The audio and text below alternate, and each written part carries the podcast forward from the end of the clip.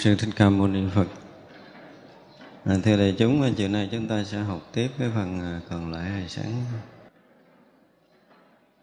Sáng chúng ta đã học tới cái đoạn à, phật thân chẳng phải hóa cũng chẳng phải chẳng hóa nơi trong pháp không hóa thị hiện thân biến hóa.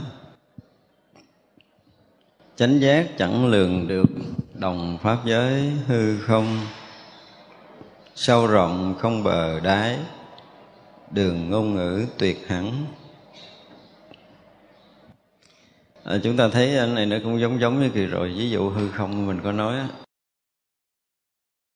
thực sự chánh pháp thì à, không có thể đo lường được. Còn đo lường được là còn trong tâm thức. Tâm thức thì có chừng hạn có ranh vứt có à, có phản cách có nơi trốn và chúng ta có thể đo lường được cho nên những người mà đi sâu lúc đầu á ngay cả cái việc ờ, thiền định của chúng ta thôi. Lúc đầu thì à, à, chúng ta còn trong tưởng. Thì có khi à, chư thiên thấy được. Thấy chúng ta tu tốt họ có thể tới để cúng dường mình ra mấy ông mà chư thiên mà còn cúng dường ví dụ như tu ở trên à, núi cao mà có chư thiên tới cúng dường lắm mấy ông tu còn dởm lắm. Không hay ho vậy trời, tu tới cái độ mà người ta không biết mình tu. Chư thiên không biết được mọi tông tích của mình tức là người đó vượt qua tưởng ấm à. Cái điều này trong kinh lăng nghiêm nói rất là rõ. Khi vượt qua tưởng ấm rồi chư thiên không biết đường để có thể tìm kiếm mình cho nên tới đây là không có nói cái chuyện ma ngủ ấm, ma gì nữa đâu.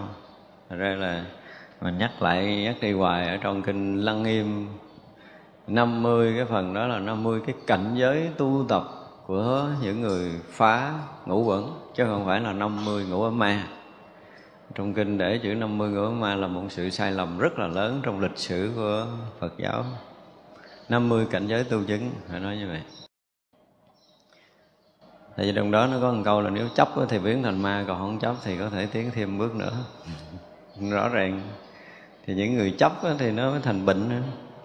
cảnh giới nào cũng vậy cảnh giới Phật pháp mà mình chấp mình vẫn còn.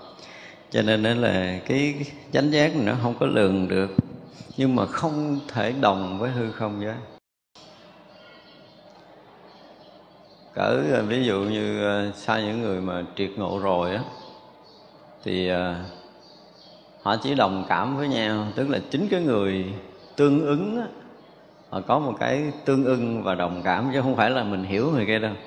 Dùng cái từ hiểu cũng không đúng nữa. Tới cái lúc mà, mà họ không còn hiểu hiểu mình và cũng không còn hiểu cảnh giới nữa lúc đó là lúc hết hiểu rồi. Cảnh giới đó không có dùng cái từ hiểu mà nó là tương ưng. Tức là họ tới cái bậc đó cái họ thấy cái cái rung động của cái tầng sóng tâm á lúc này nó cũng còn nhưng mà ở một cái tầng rất là à, nhỏ nhiệm rất là sâu lắng. Và cái rung động đó bắt sống được nhau họ tương họ thấy cảm được cái lực tâm của người đó nó tỏa ra. Ví dụ như tại khách chúng ta ngồi ở đây thì à, cái lực tâm của những người mà không đồng đẳng cấp nó sẽ đang xen cao thấp với nhau đang xen chéo chéo chéo chéo với nhau nó không có ăn với nhau. Ngay cả khi ờ, chúng ta học Phật pháp này chúng ta cùng nghe dĩa nhưng mà cái lực tâm của mình cái cảnh giới tâm của mình nó khác. Cho nên mình hiểu một câu hiểu một chữ hoàn toàn khác nhau trong hội chúng này không ai giống hết. Khác nhau. Tại vì đẳng cấp mà chênh lệch tí xíu thôi thì chúng ta sẽ hiểu khác nhau mọi vấn đề cho nên đối với Phật pháp mà nói là đo lường thì ai mới có thể đo lường ai? Tức là người trên có thể đo lường người dưới. Thành ra là có nhiều người nhận định người khác thì mình nên hỏi họ chính chắn lại chút đi, coi mình là ai mình nhận định người khác. Mình ở cái đẳng cấp nào? Và nếu như người ta cao hơn mình một mãi tơ thôi là vĩnh viễn mình không biết được người ta ngồi đó mà vép xếp nói người này thế này, người kia thế kia là đúng là cái bệnh riêng của mình. Chứ còn chúng ta không thể hiểu được nhau nếu chúng ta thấp hơn người kia bằng một mãi tờ. Là nghinh trung cảnh giới tâm khác nhau. Cho nên đi sâu vào công phu để thấy rằng đúng là mình không thể đo lường người khác được. Cho nên là chúng ta cứ nghe quen tay cái câu là gì? Thánh ý khó lường. Những cái chuyện của thánh là chúng ta khó lường nổi. Đừng có ngồi đó mà bình luận ông thầy đó này ông giảng hay ghê hay thế này thế kia hay theo cái nhận định của mình nhưng mà lý luận của ông thầy lại là một cái tầng khác của tâm. Mình dù có mình có thấy sát sườn đi nữa nhưng mà cái thấy sát sườn của mình cũng là cái trình độ của mình chứ chưa có đụng tới cảnh giới của ông thầy. Không nổi đâu. Đừng có bình luận cho mất thời giờ.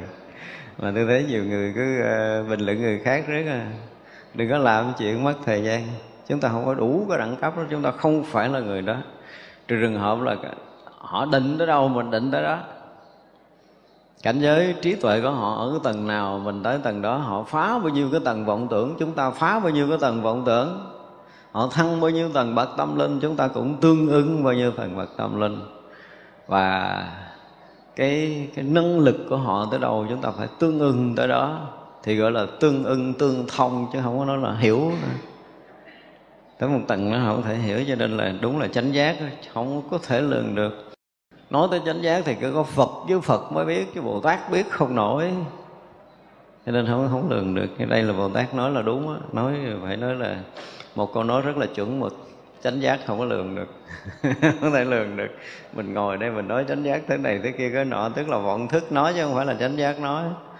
Thì chánh giác nói là cũng giống như nãy là chư Phật không có nghĩ ta hiện nhưng mà nó đầy khắp không gian này nó giống vò, viên mãn tròn đầy. Ta không nghĩ ta hiện nhưng mà nó viên mãn tròn đầy.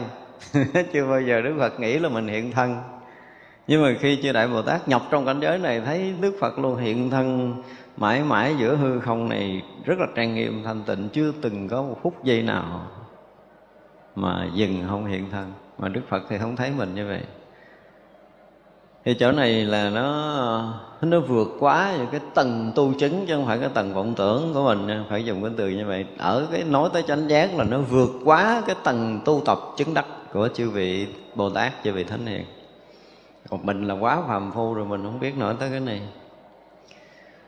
Đồng pháp giới thì được nhưng mà không thể đồng hư không giới, không được quyền ví hư không đồng với pháp giới hư không không thể nào dùng cái từ là đồng với cái pháp giới của tự tánh được. Cảnh giới tự tâm, nó bao trùm cái hư không hư không này phải dùng từ là rất nhỏ, mình nói lại lần nữa là hư không rất nhỏ so với cảnh giới của tự tánh. Nhưng bây giờ mình khó tin lắm. Tới chừng đó thì mình mới thấy là rõ ràng mọi cái nó đều hiển lộ từ từ không tướng mà. Từ không tướng nó làm hiển lộ hết. Thì hư không này đang bị không tướng làm hiển lộ á chứ nếu không có cái tự tánh, không có cái cái cái phật tánh đó là không ai biết hư không này là cái gì. Không thể biết được. Cho nên nó là cái bị biết mà nó cái bị biết là nó còn nhỏ lắm so với cái đang biết.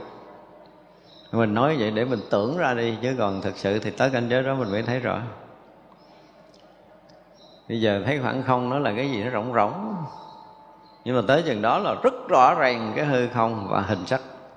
Ừ hình sắc dù là một sát na bằng một phần à, một phần trong của đầu lông của con thỏ, thì cái hình sắc đó cũng lộ như là một cái núi tu di. Mình rõ đến mức độ đó đó.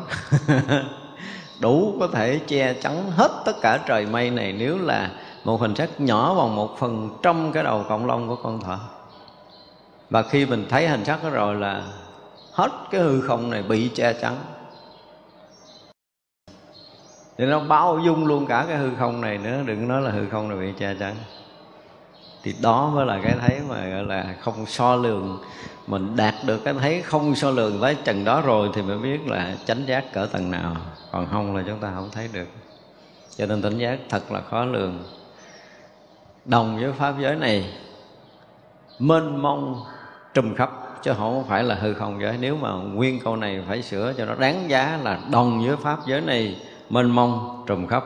Chứ không phải là đồng với pháp giới này à, và hư không giới. Không có thể so sánh hư không này không có giới hạn. Hư không này có giới hạn đối với một cái người thấy đến cái sự thật. Nhưng mà không có giới hạn với một cái người chưa ra khỏi cái cái bờ mé tâm thức. Tại tâm thức chúng ta nó hạn hẹp nó mặc dù mình thấy mênh mông nó mình thấy rất là mênh mông ở cái chân trời sâu rộng ở phía ngoài trước mặt mình. Mình đứng trên đỉnh núi cao một chỗ không che chắn thì rõ ràng là chúng ta thấy bầu trời mênh mông. Nhưng mà chúng ta vẫn thấy cái kiểu cong cong như vậy. Có nghĩa là chúng ta thấy sao thấy không có hết. Cái cái bầu hư không không thể là cong. Cong là do đâu? Do quả đất của chúng ta cong. Chứ không phải bầu hư không cong, cho nên quả đất chúng ta cong trước mặt chúng ta là nó cao hơn mình thành ra mình thấy là nó hết cái chiều cao cái thôi cái bầu trời phía trước nó bị cong cong. Chứ cần nếu mà chúng ta ra khỏi quả đất thực sự cái bầu trời không có cong. Nhưng bây giờ mình thấy là chân trời lúc nào nó cũng cong. Đó, ví dụ như cái tàu mà chúng ta ra ngoài biển là mình đứng bờ biển hồi mình sẽ thấy là xa xa đằng kia cái con tàu nhỏ nhỏ tự động nó nhôi lên. Nó giống như dưới thấp nó bay lên. Đó, biển nó hình cong mà. Không phải địa cầu chúng ta hình cong. Rồi đây tàu đằng kia nó phải bò, bò bò theo cái chiều cong để nó ngóc cái đầu nó lên mình bắt đầu từ từ mình thấy. Và cái thấy chúng ta vẫn còn bị cái ảo này mà. Chúng ta chưa thoát khỏi cái ảo công công của cái quả địa cầu. Nói vậy nói cho nên chúng ta nhìn luôn luôn là thấy bầu trời phía nào nó cũng công công cung cung cung vậy đó thì như vậy là căn trần chúng ta chưa thoát. Khi nào mà chúng ta thấy mất cái cái chiều cong một sự mênh mông mà không còn cái cong cong này nữa. Ở chân trời không phải là cái chỗ cong xuống không phải bị cái quả địa cầu này che trong cái ánh nhìn của mình. Cho nên à, thực tế chúng ta vẫn còn chưa thấy hết cái điều này mà. Đó, mọi người đều thấy rõ ràng là chúng ta đứng chỗ cao rồi thấy mặt trời cong cong đúng không? Chúng ta chưa thoát khỏi cái khằng này nữa thì nói là mình công phu cao, công phu thấp gì? Chưa. Chứ ta phải ra khỏi những cái này đi. Những cái thực tế của ảo ảnh mà chúng ta ra rồi, để chúng ta thấy lại là mọi hiện tướng trong vũ trụ này nó khác lắm. Còn bây giờ chúng ta vẫn còn bị kẹt, cho nên là chúng ta không thể nào nói gì được. Cũng giống như gì nè. Chánh giác thì nó đồng với pháp giới và mênh mông trùm khắp, chứ không thể đem là đồng với pháp giới và hư không giới được. Hư không còn giới hạn nếu không còn giới hạn thì không thể so với cái chỗ chánh giác được nên biết điều này. Cho nên thực sự cái người à, mình thấy rất là nhiều cái từ ngữ mà chuyên á, thì những người này không đủ cái trình độ. Không đủ trình độ thành ra là làm cho quyển kinh nó mất giá trị. Có rất là nhiều cái câu làm cho quyển kinh không còn giá trị. Sâu rộng không bờ đáy cái từ này thì cũng tạm có thể được được. Nó sâu thì nó là sâu không thể dò được. Và rộng thì rõ ràng là không bờ mé nữa tuyệt hẳn đường ngôn ngữ. Từ ngữ thế gian không đủ sức để diễn tả cái sự thật của chánh giác. Không có từ nào nói hết đó. dù mà mình nói là là hiển hiện an nhiên gì không tới. À, viên mãn tròn đầy cũng là cái nghĩa của thế gian. Ngôn ngữ trần gian không đủ sức để có thể chuyển trải cái cái hiện thực. Cho nên tới hồi mà chúng ta công phu có những cái đoạn những đoạn chúng ta rất là thích viết, rất là thích nói. Với những đoạn phải đốt sách, bẻ bút. Không muốn nói, vì nói không có cách nào nói được cái chỗ thật này. Nó có những cái đoạn như vậy rồi khi qua được cái đoạn đó là chúng ta sẽ nói sự thật một cách rất là bình dị, nhưng mà nó toát lộ được cái cái hiện tướng chân thật của trí tuệ. Người nào phải qua được mấy cái cua đó cơ? Bây giờ mình thấy mấy người tu mà đực này đựng kia chút chút, trời ơi, nói còn hơn cưỡng lột lưỡi nữa. Đó tôi thích, nó thì cái đoạn đó nó khoảng vậy á. Thơ kệ rồi đủ thứ chuyện, tới hồi cái mình thấy người thơ cũng không đúng kệ, cũng không chẳng có được cái gì, thôi đốt sách, đốt vở, vẽ bút ngồi chơi. Không tụng kinh không ngồi thiền một đoạn rất là dài. Và sau đó rồi họ thấy cần phải nói để giúp người khác đến đoạn đó nó bình nó bình trở lại, cân bằng trở lại. Thành ra cái lúc mà chuyển hóa công phu mình nhìn một người tu tập mình dễ nhận ra lắm. Những người mà có bước tiến, có thay đổi tâm linh đó từ à, khí sắc của họ thay đổi nè. Đương nhiên cái cái tư, cái cái gì, cái tư tưởng, dùng cái từ thế gian là tư tưởng họ thay đổi, tức là tâm của họ thay đổi. Họ bước vào một tầng khác, họ thành con người mới à đi đứng nói năng, tất cả mọi động dụng họ thành con người mới. Không giấu được, không? Đêm đó họ định tâm tốt, họ cười với mình, cái mình thấy trời ơi, người này chưa ra khỏi định đó nó rõ như vậy đấy. Ngoài cái phát sáng của họ ra tới cái nụ cười an ổn của họ, cái bước đi an lạc của họ, cái phong thái siêu thoát của họ, chúng ta không bao giờ có thể tập theo được. Đó được gọi là oai nghi của đạo phật nó vừa thanh thoát, nó vừa nhẹ nhàng, lạ thường lắm, mà chính bản thân người đó họ cũng nhận ra được. Sau một đêm, sau hai, ba tiếng thôi chứ không cần một đêm đâu mà chúng ta vào định rồi á ha. Thì sau đó cái đầu mình muốn động để mình nghĩ nó đã có khó khăn rồi. Thì sao loạn để để mà sợ hãi được, chỉ cần động để mình suy nghĩ đã là một sự khó khăn rồi. Đưa tay chân là một sự khó khăn rồi. Đi kinh hành muốn động thân để mà nhúc nhích nó là một sự khó khăn nhưng mà động trong cái định đó, chúng ta thấy người đó nó đẹp lắm. Mặc dù bình thường mình không có đẹp nhưng mà khi chúng ta rớt vào định rồi là tiên không đẹp bằng mình. Nó hay lắm nó toát lộ cái thần thái yên ổn an lạc thanh tịnh siêu thoát của mình đi kinh hành. Thôi là thiên hạ. Người nào biết là phải quỳ dưới đường để lại ngay tại chỗ không có chuyện đơn giản là một người mà ở trong thiền định mà đi kinh hành là chư thiên sắp hàng để lễ lại người phàm thì không thấy. Đêm hôm này tôi nói chuyện với một người. Một người cư sĩ rất là bình thường. Và anh ta thì không có tu gì. Cũng ở một chùa con quả thôi.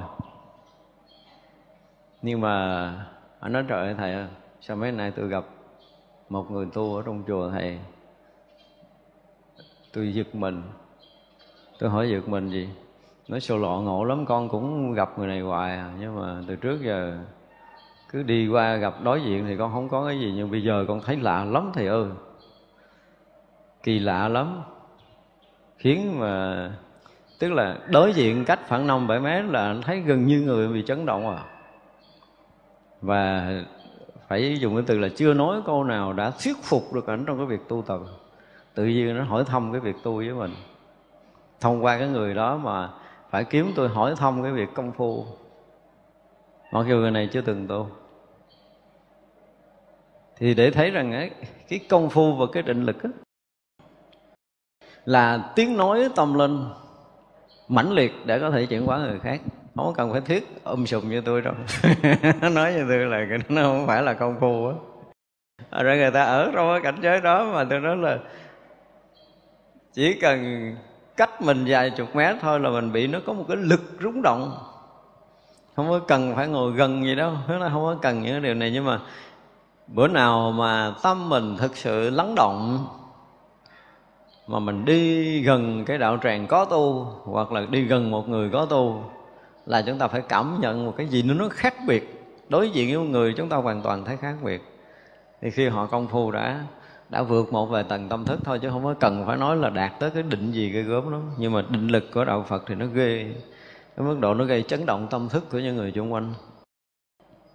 Thật ra chỗ này ngôn ngữ không nói được, không diễn bài được Mà nó phải nói bằng tiếng nói của tâm linh một cách thực sự. Một sự tương ưng, rồi câu thông, kết nối. Những người mà tu ờ, trong một đạo tràng á Mà nó vượt tới một cái tầng nhẹ thôi chứ không có tầng cao. Thì ờ, cái niềm vui nó chỉ có một thôi. Đây là một điều rất là lạ nha. Nếu như có một huynh đệ ai chạm tới cái mức này thì cái niềm vui họ được nhân đôi mặc dầu hai người chưa từng nói chuyện với nhau một câu nào hết trong đạo tràng này. Tự nhiên cái mức độ an lạc nó sẽ có một cái gì đó nó, nó dâng tràn cao hơn. Và nếu có người thứ ba mà tới cái tầng đó nữa là nó có niềm vui lạ lắm. Nó càng lúc nó càng tăng tăng tăng tăng cái cảnh giới an lạc trong một cái vùng trời nhỏ này của mình. Đạo tràng mình xem như cái vùng trời nhỏ.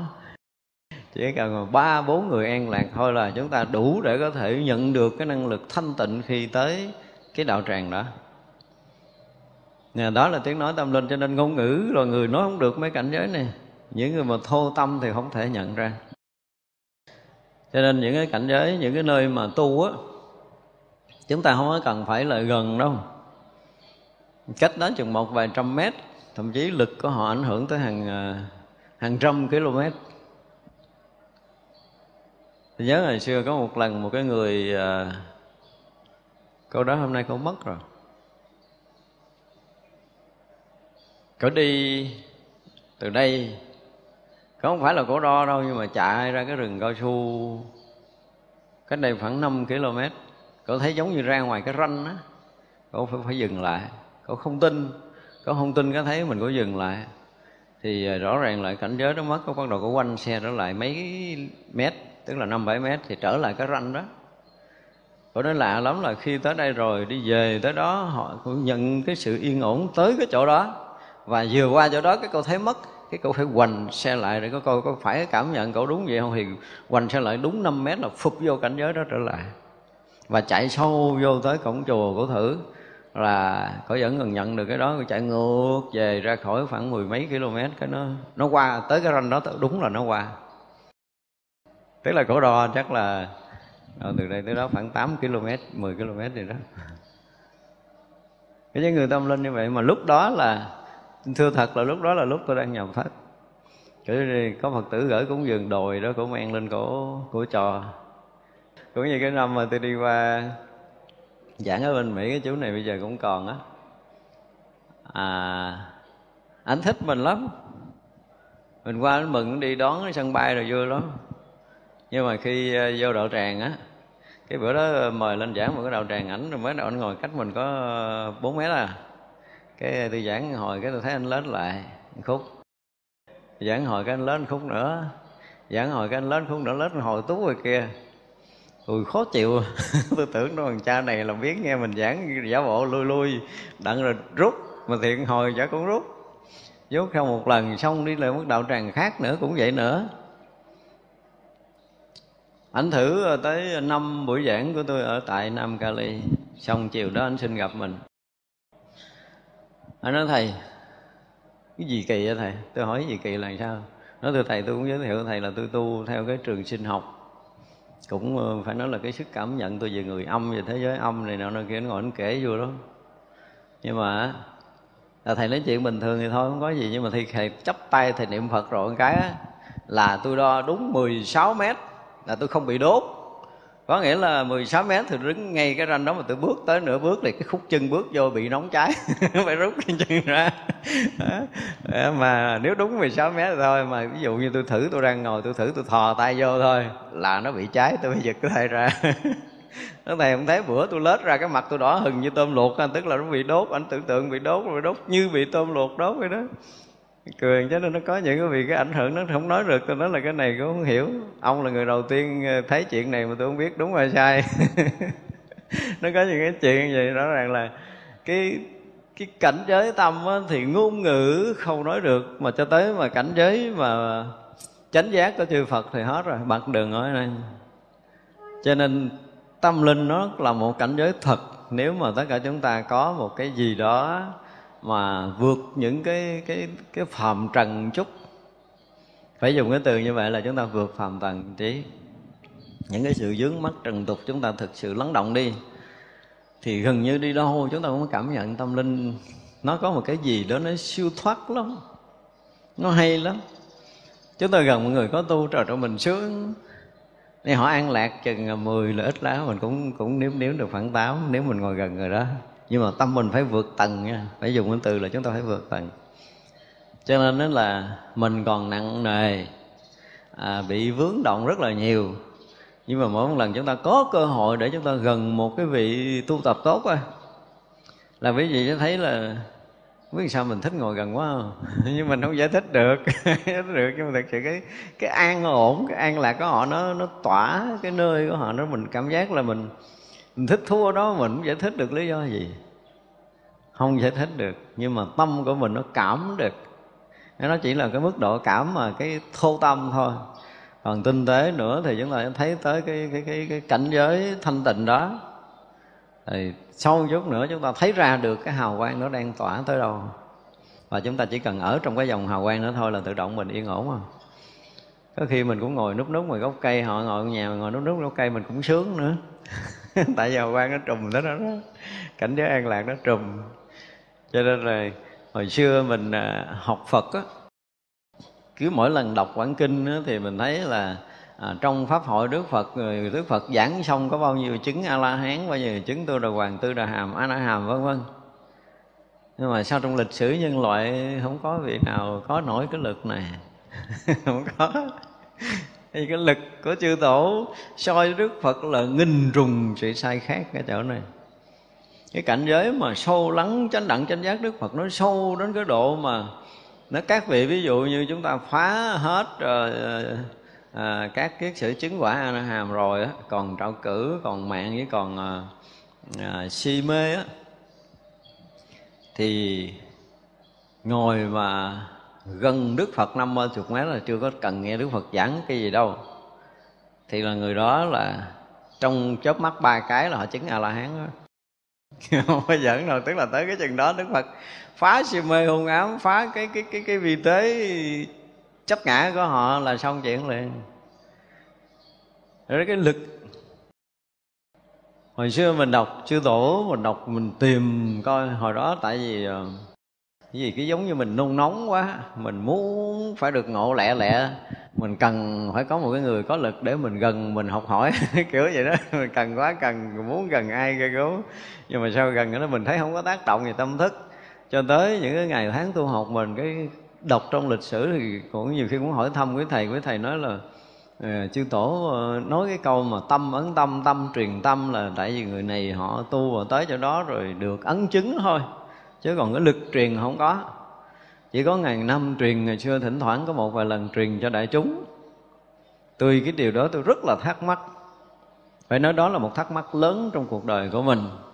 Tại sao mà vị thầy không có lực tâm để truyền cho đệ tử? Nhưng mà sau này mình thấy, ủa, đâu phải đâu ta. Nếu mình dùng hết lực với những người có căn cơ là người đó sẽ ngộ mà đó là cái nghĩ thoáng của mình trong cái thời đó, đó. Mình không chấp nhận những lý luận kia là trong cái thời mà năm tám mấy năm tám chín chín mươi là chúng ta coi đó cái suy nghĩ đó rồi. Thì từ cái lúc đó mình gặp một vài vị tăng mà có cái uh, chuyên môn một chút à, có cái trình độ một chút có một sự đồng cảm một chút là rõ ràng là hai người chuẩn bị gặp họ tác ý họ gặp mình. Thì tự dưng là mình cũng bị động.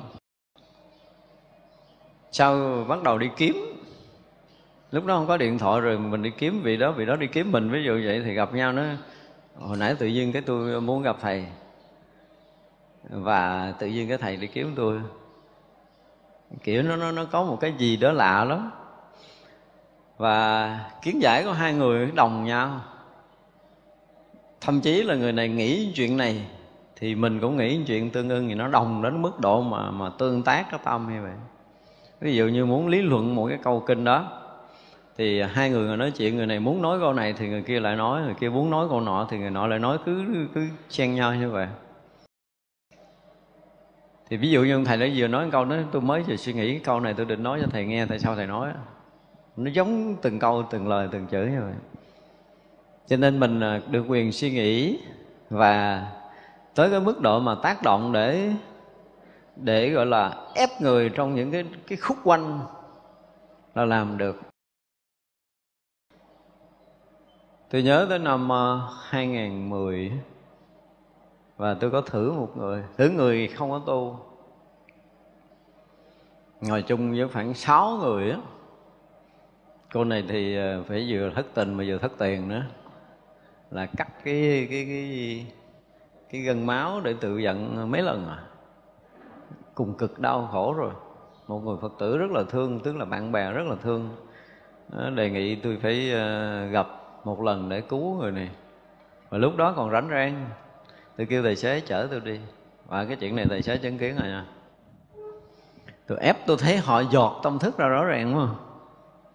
Trong khi bế tắc cùng cực khóc lóc nước mắt đầm đìa mà tôi thấy giọt ra rồi một cái họ họ thông y như một pháp sư nói chuyện đạo lý, cái người bạn kế bên nói chị giờ chị đâu có bằng tôi đâu, khuyên. Tại vì tôi thấy cái gì cũng không còn dướng mắt, cái gì cũng không còn dướng động. Vừa giọt ra một cái là thuyết pháp lại cho người khác nghe liền. Thì rõ ràng là cái lực tâm nó có. Từ đó là mình mình nuôi nấng cái cái cái điều này. Và tôi nghĩ là nếu như mà có người tu tập thì người đó sẽ cảm được tâm của mình được một vị thầy tác động. Nó rõ lắm. Cái này thì mình nói này, nó không có chứng minh khoa học rồi. Có lẽ là mọi người nó còn ngờ ngợ không thể tin như khoa học không chứng minh nổi này đâu. Cái này nó vượt khỏi đường ngôn ngữ của tâm thức. Rồi này ra ngoài đường tâm thức rồi. Thì mình thấy rõ là mình giận lực của tự tâm, nó mãnh liệt để nó có thể nó trấn áp được cái nghiệp tập riêng của người đó trong giai đoạn đang công phu mà có những cái khúc quanh không qua được.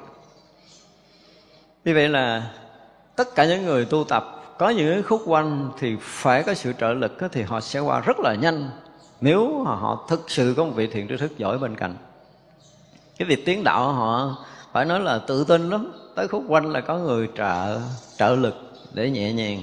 Giống như là những ông cụ bà cụ mà leo bậc thang leo bậc thang mà đi hơi yếu thì phải có người dịnh linh đẩy cái là bước nhẹ hơn. Và chúng ta là những người đang leo thang. Ở tin chắc là phía sau mình có bàn tay có một vị thầy để đỡ mình.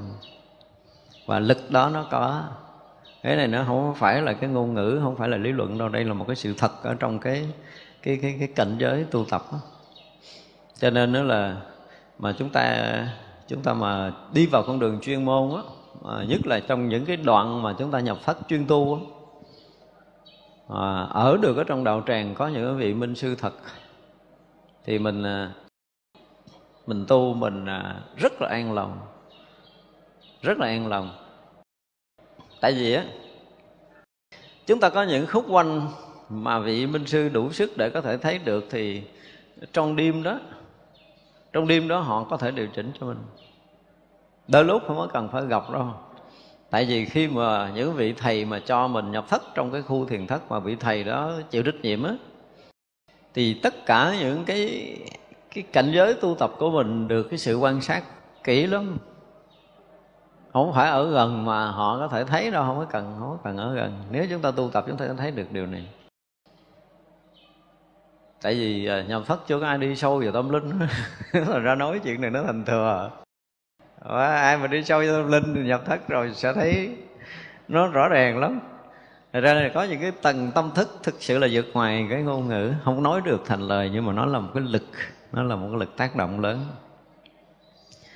Cái chỗ này ngày nói tiếp là Như Lai khéo thông đạt Tất cả xứ hành đạo, pháp giới, các quốc độ qua đến đều vô ngại. Đối với Đức Phật thì không nói được cái gì rồi. Thời gian, không gian không có gì à, có thể ngăn được cái cái cái gọi là cái vô ngại đó cái vô ngại xứ vô ngại thời á.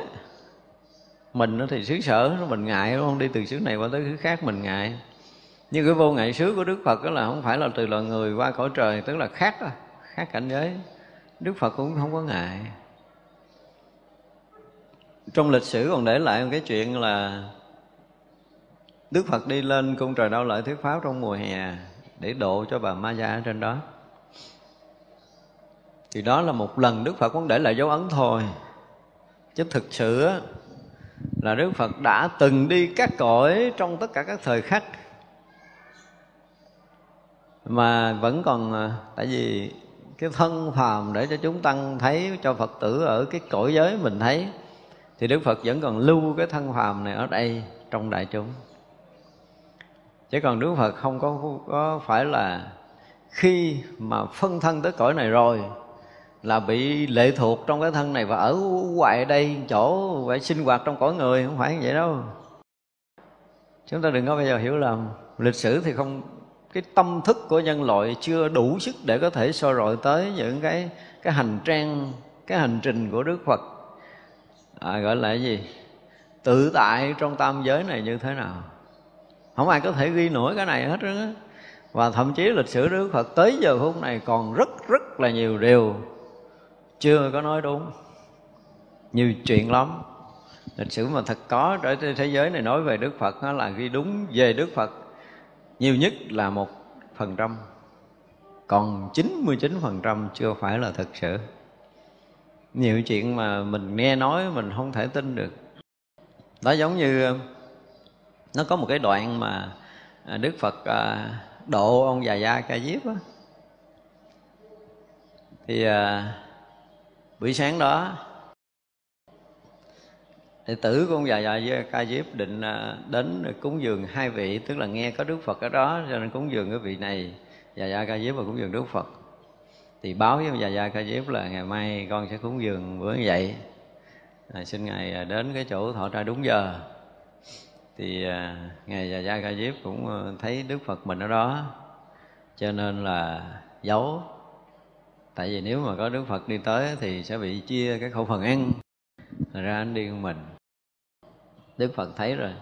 Trong chớp nhoáng là đức phật à, đứng đỉnh núi này. Ảnh đi cho đã rồi cái tới đằng kia à, chuẩn bị bước vô quả đường thấy đức phật ngồi ở trong.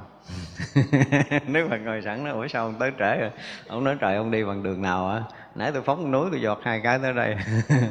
Đó là lần nhẹ nhẹ thôi đâu có biểu diễn chưa chưa thôi. Thì cũng lần sau người ta cũng bắt đầu phát tâm cúng dường. Một bữa cũng rất là tịnh soạn gọi là một đại lễ. Và ổng cũng giấu nữa. Đức Phật kỳ này không có dẫn với ảnh kiểu đó.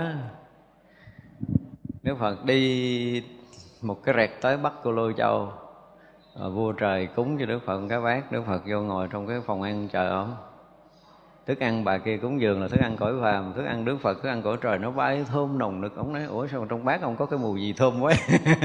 Nếu bạn nói, ta mới đi ờ, gì đó bắt cô lô châu, ta mới khất thực về á. Nó trời ở đây tới bắt cô lô châu đâu phải là cõi giới của mình. Ông đi làm sao tôi nói ta ta đi thì chưa bằng hai cái chớp mắt của ông là ta đã tới rồi. Chớp mắt cái tới kia, chớp mắt về tới đây. Ra là gọi là cái gì? Cái cái thông đạt cái tự tại của đức phật á, từ vật chất cho tới tâm linh nó không hề có bất kỳ một cái gì có thể ngăn cản được. Chỉ cần đức phật mở tâm ra một cái thôi, đúng không? Đức phật á, trong lúc mà đi khất thực á, cái này mình nói nhiều lần rồi đó. Ở cõi phàm thấy đức phật đi từng bước từng bước từng bước từng bước. Bây giờ đang nói chuyện cõi phàm thôi. Thì như vậy là cái người ở một cái khoảnh khắc này là đủ duyên để được cúng Phật nha. Đức Phật với cái trí này thấy rất là rõ. Và một người thứ ờ, uh, 2001 ở cách Phật ờ, 200 km tới giờ đó là đủ duyên để được đặt bát cúng dường Đức Phật. Thì Đức Phật liền xuất hiện tới cái bà đó để bỏ bát đó đã. Xong rồi là Đức Phật phải trở về cái người thứ ba là ngay cái bước chân thứ hai của mình. Và chuyện này không ai có thể biết nổi. Nổi cái chuyện khất thực của Đức Phật thôi. Mình có thể nói hết một đời chưa hết. Đức Phật tự tại từ vật chất cho tới thông linh và như vậy tới người thứ tư là vua cõi trời đế thích. Lúc đó đủ duyên để được cúng dường. Thực trong khoảnh khắc đó là vua cõi trời đế thích được quyền bỏ thức ăn vào bát của đức phật. Và Đức Phật sẽ nhận cái người thứ sáu ở cái dưới 18 tầng địa ngục đó đó. Thì như vậy là Đức Phật xuất hiện đó là họ sẽ bỏ và cúng dường. Rồi người thứ chín là ở cõi trời đau lợi hay gì đó là Đức Phật sẽ nhận ở đó. Và nếu như một cái bát bình thường á một cái bát bình thường. Chỉ cần một tí đồ ăn của của trời đế thích thôi nó đầy bát mất rồi. Nhưng mà hằng hạ xa số người cúng dường đức phật trong cái buổi sáng đó chứ không phải mấy người bỏ bát ở đây rồi thấy nó đầy đâu. Đức phật lúc nào cho nó đầy thì nó đầy. Tức là đức phật thấy nhân viên trong cái ngày hôm nay à, chỉ có 10 người cúng dường thôi. Thì như vậy là vừa cõi trời vừa cõi người này nọ nọ kia là đúng 10 người là 10 người đó xong rồi. Xong của cái ngày hôm nay đầy bát hết giờ, đi về. Nhưng mà vẫn thấy đức phật đi từng bước từng bước từng bước trong tăng đoàn bà này bỏ không miếng, ông kia bỏ không miếng. Cái thật sự là những cái miếng đó hả? Bỏ vô miếng đâu mất rồi.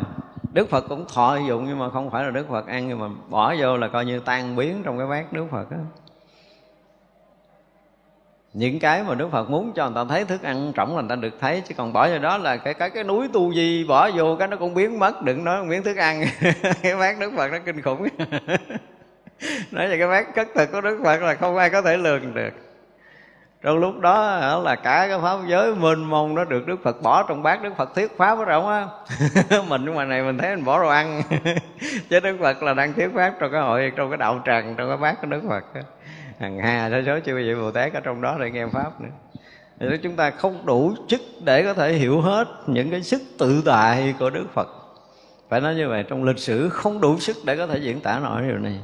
Nói về khất thực thôi là chúng ta nói hoài hết cả đời những cái chuyện linh thiêng mầu nhiệm trong cái việc khất thực đó. Cho nên là rõ ràng là cái sự thông đạt của Đức Phật, cái tự tại của tất cả xứ, tất cả thời thời thời, xứ xứ đều tự tại. Không có một vị đạo sư nào đủ sức này hết đó.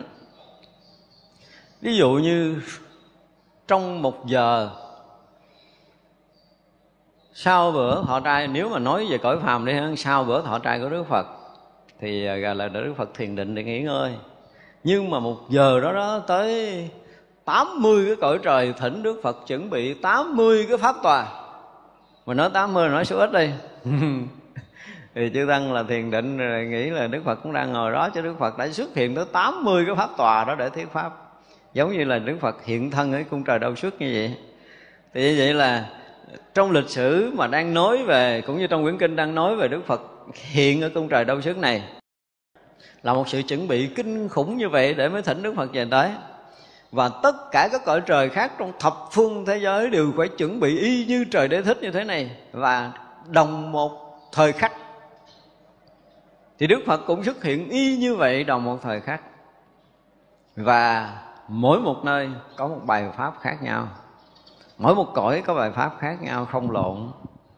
Chứ không phải như mình nói cho hai người mà nói chuyện lượt nói hai cái điện thoại lượt là thế nào mình cũng nói lộn, đúng không? Đức phật cũng có chuyện đó đâu giờ rồi là xuất hiện hằng hà sa số cõi nước. Thì hằng hà số cõi nước cũng thấy đức phật xuất hiện đó nói chuyện, nói bài pháp khác nhau hoàn toàn với tất cả các cõi nước đó, nhưng mà không hề có lộn nửa chữ, nửa lời nào. Thật ra cái sức tự tại của Đức Phật không lường được. Trong kinh để lại những cái chuyện của của vật chất cho mình, nghe chơi cho vui thôi. Chứ còn nói chuyện mà tâm linh lịch sử của đức phật thì thôi, không có sách vở nào có thể viết nổi đâu tôi nói là tôi có thể à, nói được cái chuyện khất thực của đức phật chiếc trang giấy a 4 từ đất trồng tới nói nhà chưa hết. Một ngày đó, đó một ngày khất thực của đức phật đó. Thì nếu mà trong lịch sử mà họ có coi lại họ cho là mình phóng đại chứ thực sự là không phải đâu. Đó là cảnh giới mà siêu tự tại siêu vượt. Ngoài tam giới đức phật là như vậy mà. Khắp pháp giới mười phương là hằng hà sa số cảnh giới mà đức phật đã nhận lời thuyết pháp. Thì quý vị tưởng tượng đi, như cái lịch của mình là 24 giờ trong một ngày, ví dụ nha. Thì đó là mình đi từ chỗ này tới chỗ kia nó mất 30 phút. Mình chia ra đi thì à, coi như là một tiếng đồng hồ mình đi được hai điểm. Cho mình sinh hoạt 20 tiếng, mình sẽ đi được 40 điểm. Đúng không? Mình tưởng tượng theo cái kiểu thế gian đi thì đi được 40 điểm thôi. Đức Phật không Đức Phật là, là siêu vượt thời gian rồi không có cái chuyện mà tính như vậy. Nhưng mà bao nhiêu nơi bao nhiêu chốn bao nhiêu cõi giới thỉnh Đức Phật thuyết pháp. Không có cái chuyện mà thỉnh mình từ đây qua châu mỹ mình đi máy bay tới mấy tiếng hồi tới không cần không cần. Không có cái chuyện vượt ngoài tất cả các cõi giới khắp thập phương này. Chỗ nào mà thỉnh đức phật là đức phật đều nhận lời. Đức phật chưa từng từ chối là ta bận. Cái hay đó là đức phật không có từ chối bận cõi nào. Cho nên cõi cõi đều thỉnh đức phật thuyết pháp. Thật ra trong một cái thời khắc là tất cả ở cõi nước đó đều được Đức Phật xuất hiện để thuyết pháp y như Đức Phật xuất hiện trong trời đối sức này không khác. Mà từ đầu giờ mà chúng ta thấy cái cảnh mà để để dàn dựng để mà trang trí pháp tòa để thỉnh Đức Phật thấy kinh khủng không? Không có cõi nước nào mà thỉnh Đức Phật thua cõi trời đâu sức hết đó. À, như vậy mà Đức Phật lại thuyết pháp đầy đủ không có sót pháp hội nào khi chúng hội về quanh, thấy đức phật xuất hiện đi ngoài đi vô giống vậy đó. Đức phật cũng thăng tòa như vậy đó. Cho nên ở đây nói là mà, tức là gọi là xứ xứ, tất cả xứ hành đạo của đức phật đức phật đều đều qua đến tự tại vô ngại trong thập phương thế giới này. Còn chưa, những cái cảnh giới chư bồ tát nó không có hiện ra giống như kim trời đâu sức diễn tả này đâu. Có những cái cảnh giới mà thật là cao của chư đại bồ tát đức phật ví dụ như đang ở ờ, đo cái gì ờ, à, năm thiện bộ châu của mình thì ở tây ngưu quá châu bắc cô lô châu hay gì có vị bồ tát mà đang công phu bị kẹt. Ví dụ như đang công phu bị kẹt là đức phật tới đó để ờ, đức phật xuất hiện ở đó để có thể khai thị cho vị này vượt thoát cái chỗ kẹt của mình. Nhưng mà ở đây vẫn thấy đức phật thuyết pháp rất là bình thường mình không bao giờ mình thấy được đức phật rời khỏi cái gì hết. Đó là chuyện mà mình phải biết là tất cả cõi nước tất cả pháp giới trong quốc độ ở mười phương đức phật qua đến đều vô ngại. Nói nói cái chuyện vô ngại của đức phật là như vậy. Cho nên đến tự tại của mình trong cái cõi này là không có gì. Ở xứ này mà có nhiều người tự tại là là cái gì đó? Không thèm mà ở chùa không thèm tụng kinh không thèm ngồi thiền rồi à, không ăn chay không giữ giới sống uh, buông thả được gọi là tự tại. Tự tại của mình kiểu đó nó gọi là tự hoại, tự hại, chứ không phải là tự tại. Còn ờ, tự tại là người ta không có bị ngăn ngại bất kỳ cái thời gian và không gian nào trong pháp giới này. Qua lại một cách rất là tự tại. Đó là cái điều mà nó của đức phật khác với người phàm là vậy. Trí văn bồ tát thừa thần lực của đức phật quan sát khắp mười phương rồi nói kể rằng, nếu người tinh thọ được nhất thiết trí vô ngại, tu tập hạnh bồ đề. Tâm đó chẳng thể lường. Trong tất cả quốc độ, khắp hiện vô lượng thân mà thân không chỗ ở cũng chẳng trụ nơi pháp. Mỗi mỗi chư như lai, thần lực, thị hiện thân, bất tư nghì kiếp số, tính điếm chẳng thể được. Thật ra các vị bồ tát này nói một câu chúng ta nói hoài không hết đâu, tại muốn nói cho nó hết chứ còn mấy vị đứng ở chỗ chuyên môn quá để nói về đức phật. Mà mình nói đi nói lại những cái cảnh giới này nó cũng quá vượt tầng với cái cõi của mình. Chứ đây là những cái cảnh giới của bồ tát thấy phật mà. Rồi các vị nói ra, các vị nói ra trong cái thấy của một cái bậc đại giác ngộ để nói ra, thì nó vượt quá với cái tầng của mình. Phải dùng cái từ quá vượt đi. Ở đây ngài nói là cái người nào mà tin được mà thọ nhận được nhất thiết trí vô ngại, tu tập hạnh bồ đề thì tâm đó chẳng thể lường. Dùng cái từ là tin được và thọ được ở đây giống như thấy được, biết được bằng cái tuệ giác của mình. Chứ còn tin thì nó không có tới mức độ mà ghê gớm lắm tại vì nhất thiết trí vô ngại, tất cả cái trí không ngại của đức phật mình không đủ sức để có thể tin đâu. Tại vì á, một, phát niệm từ cái chỗ trí vô ngại của đức phật, thì có hằng hà sa số cõi nước, có hằng hà sa số chúng sanh giác ngộ. Nó kinh khủng đến mức độ đó. Chứ không phải bây giờ mình hướng về người mà bị nghiệp họ che rồi mình ờ, đập nhiều trận mới lọt vô. Là mình còn ngại. nhưng mà đức phật đã nhắm tới người nào là người đó giác ngộ mà không có cái đường nào thoát khỏi hết trơn á. Dù người đó ở đâu và dù số lượng là bao nhiêu, dù khoảng cách bao xa, chỉ cần một niệm nhỏ của đức phật thôi là trí nhất thiết vô ngại của đức phật đủ để có thể khai mở trí tuệ giác ngộ cho cái người đang bị bế tắc cách đây ở mười phương thế giới xa xôi. Và có hàng hà thế giới chúng sanh như vậy. Thì để thấy rằng cái trí đó không thể nào mà mình tin nổi phải nói là ở thế gian mình tin không nổi. Nhiều khi mình thấy là mình à, học được cái dòng pháp đó, mình thấy hay rồi, đúng không? Mình mới khuyên người bạn mình à, chịu khó nghe. Nhưng mà nó cũng tin mình á. Nó cũng gán nghe nhưng mà vô không được.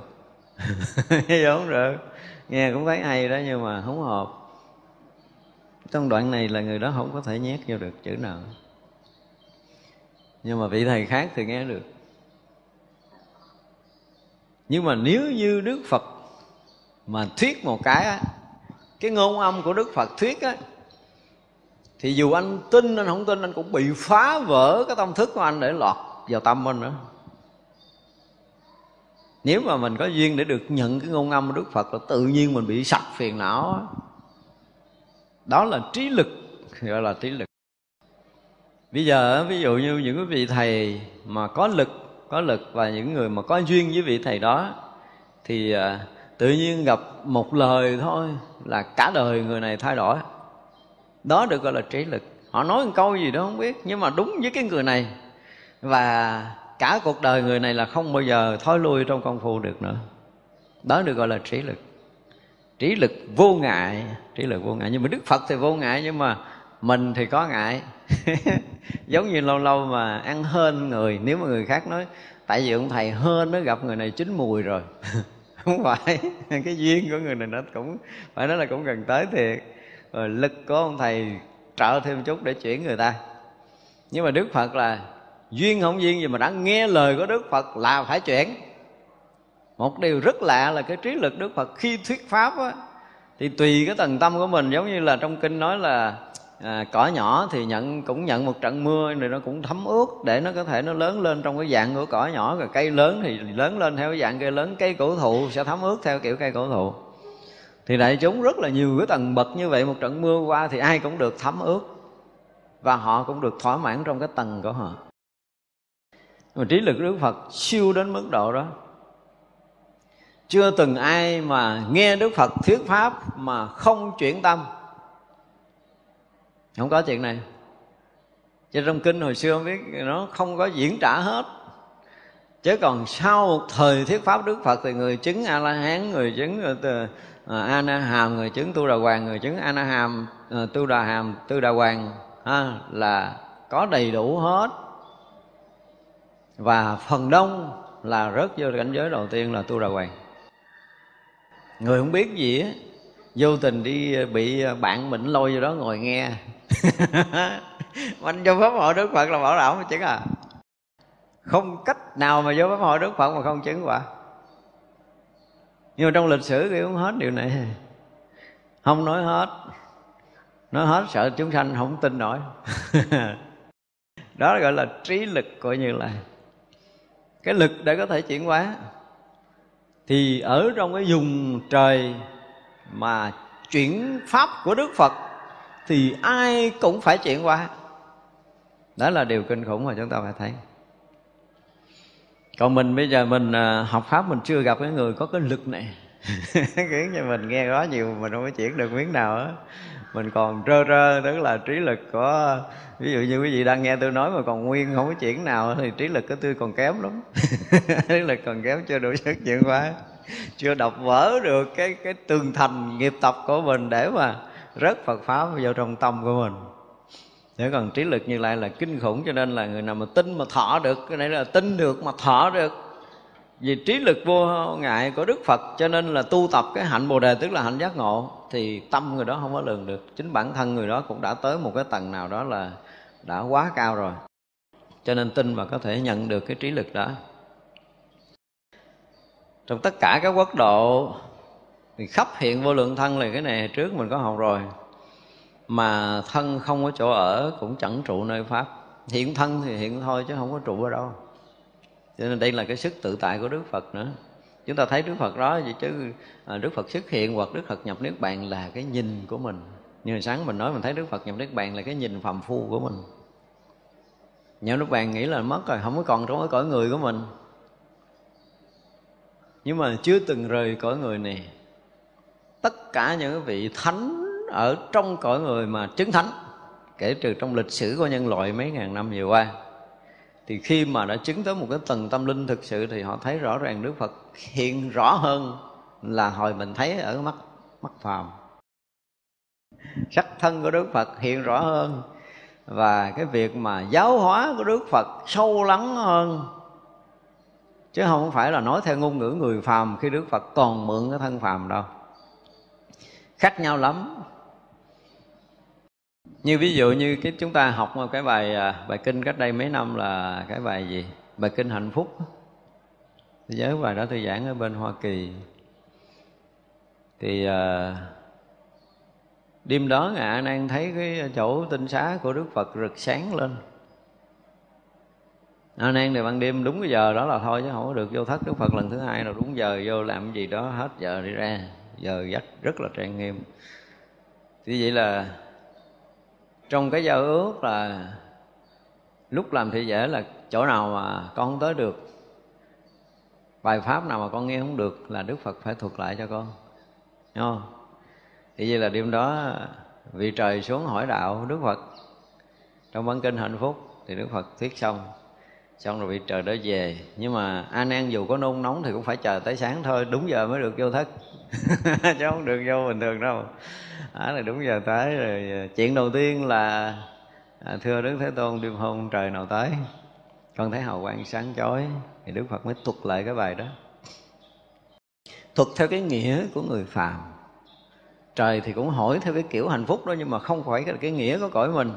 Cái hồi giảng đó thì mình không có dám nói điều đó là tại vì theo cái nghĩa cái ngữ để cho người thế gian có thể hiểu được cái, cái nghĩa hạnh phúc.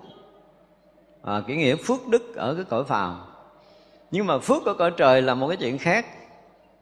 Không phải là đức phật nói thằng kia vậy mà đức phật nói cho anh em nghe là hai cái bài pháp khác nhau hai cái nghĩa khác nhau ở hai cái tầng tâm khác nhau. Ở cõi trời đêm đó cũng hỏi về cái chuyện phước của cõi trời nhưng mà đức phật lại dịch cho anh em nghe là phước ở cõi người. Không phải là đức phật nói hai lời rồi nhưng mà hai thời pháp hoàn toàn khác nhau. Có cái nghĩa cũng là phước. Nhưng mà phước cõi trời và phước cõi người hai bên khác nhau hoàn toàn.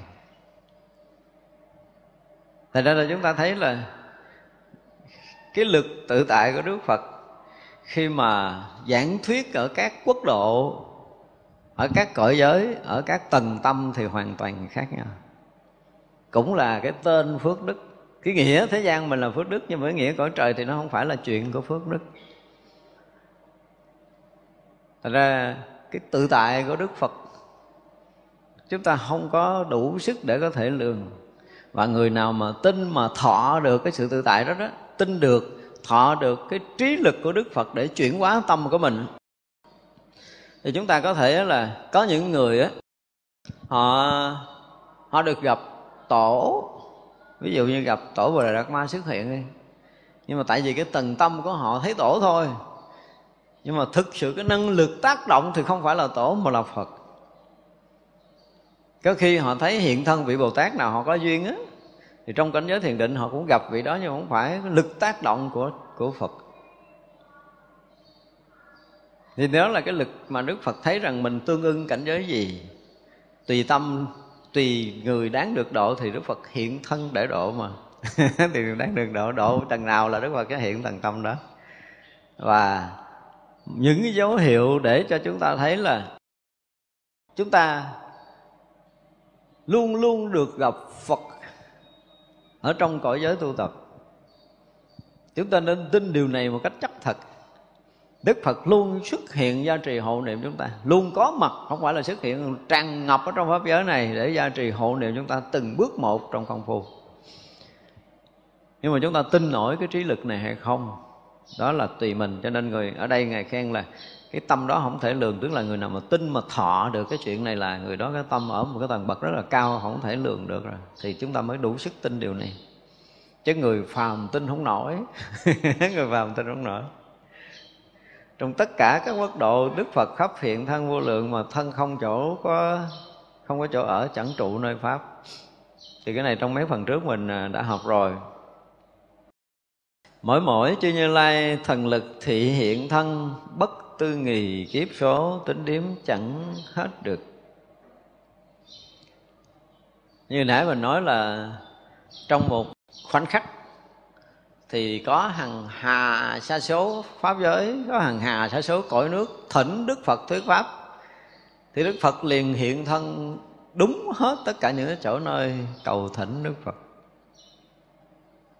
Nghĩa là hiện thân không quá ngại nói hàng hà số cõi nước thì có hàng hà sa số thân của Đức Phật. Nhưng mà đoạn đầu là kinh Quan Niêm còn nói nói còn kinh khủng hơn đúng không? Từ một lỗ chân lông Đức Phật phóng ra một luồng hào quang. Như nữa? Chiếu khắp mười muôn cõi ước ở phương, ở thập phương thế giới và mỗi một cõi nước là xuất hiện một thân của một đại bồ tát. Rồi tu hành rồi thành phật rồi thuyết pháp rồi sao? Nhập nước bàn lưu bố xá lợi vân vân. Một cộng long thôi của đức phật đã đã như vậy rồi. Thì cái năng lực của tâm á chúng ta hồi xưa chúng ta đọc thấy cái chuyện uh, tây du ký. Khi mà ngô thừa ân diễn tả cái uh, tề thiên của mình có những cái trận đánh một mình đánh không lợi. Bứt chùm lông nhai nhai nhai, phun ra là ra một bầy khỉ. Đánh lộn y như khỉ thiệt. Thì chúng ta thấy là tâm thức nó đã biến hiện nghìn trùng vậy rồi. Mà nó là gì? Nó là sản phẩm của cái dụng tâm. Không? dụng tâm là sản phẩm của cái bản tâm. Cho nên bản tâm là nó còn sanh ra gấp hàng tỷ tỷ tỷ tỷ của cái cái dụng tâm năng lực nó như vậy. Cho nên là khắp ở cõi nước ở mười phương mà như lai ứng hiện là chúng ta không lương nổi. Chúng ta thấy là gì? Đức phật là xuất hiện ở cõi mình 80 năm trong lịch sử của loài người. Dài ghê gớm lắm. Với mình 80 năm là dài lắm à. Người với đức phật nó nó nó nó, nó nhỏ nhiệm chưa bằng một khải móng tay cho nên là ở các cõi nước khác Đức Phật cũng đến thọ mạng như dân cư ở cõi nước đó. Họ cũng thấy là người này được sanh ra rồi lớn lên cũng cả đời hành đạo rồi tu tập rồi ngộ đạo rồi thuyết pháp rồi nhập nước bàn cũng giống như cõi mình. Nhưng mà đó tất cả đều là ứng hóa thân của đức phật. Và không bao giờ có cái chuyện mà à, gọi là bỏ sót một cõi nước nào cầu thỉnh cần có đức phật thực sự thì không phải là cầu thỉnh đâu. Mà với cái trí tuệ của đức phật á, thì đức phật thấy cái duyên trong khoảnh khắc nào, chúng sanh cõi nào được gặp phật, thì không mời đức phật cũng tới. Đó là điều mà đức phật thấy rõ nhân quả đó. Thấy rõ nhân quả đến cái độ mà khắp pháp giới mười phương này có một tỷ cõi. Ví dụ, đúng cái thời khắc đó được gặp phật thì đức phật liền xuất hiện đúng một tỷ cái cõi nước đó để thuyết pháp tu hành thành phật Thật ra là cái chuyện mà hiện thân của Đức Phật là chúng sanh ở khắp pháp giới mười phương này đủ cái phước duyên để có thể mà được gặp Phật là Đức Phật hiện thân tới liền. Cái sức tự tại Đức Phật là chỉ có Bồ Tát có thể thấy được hết.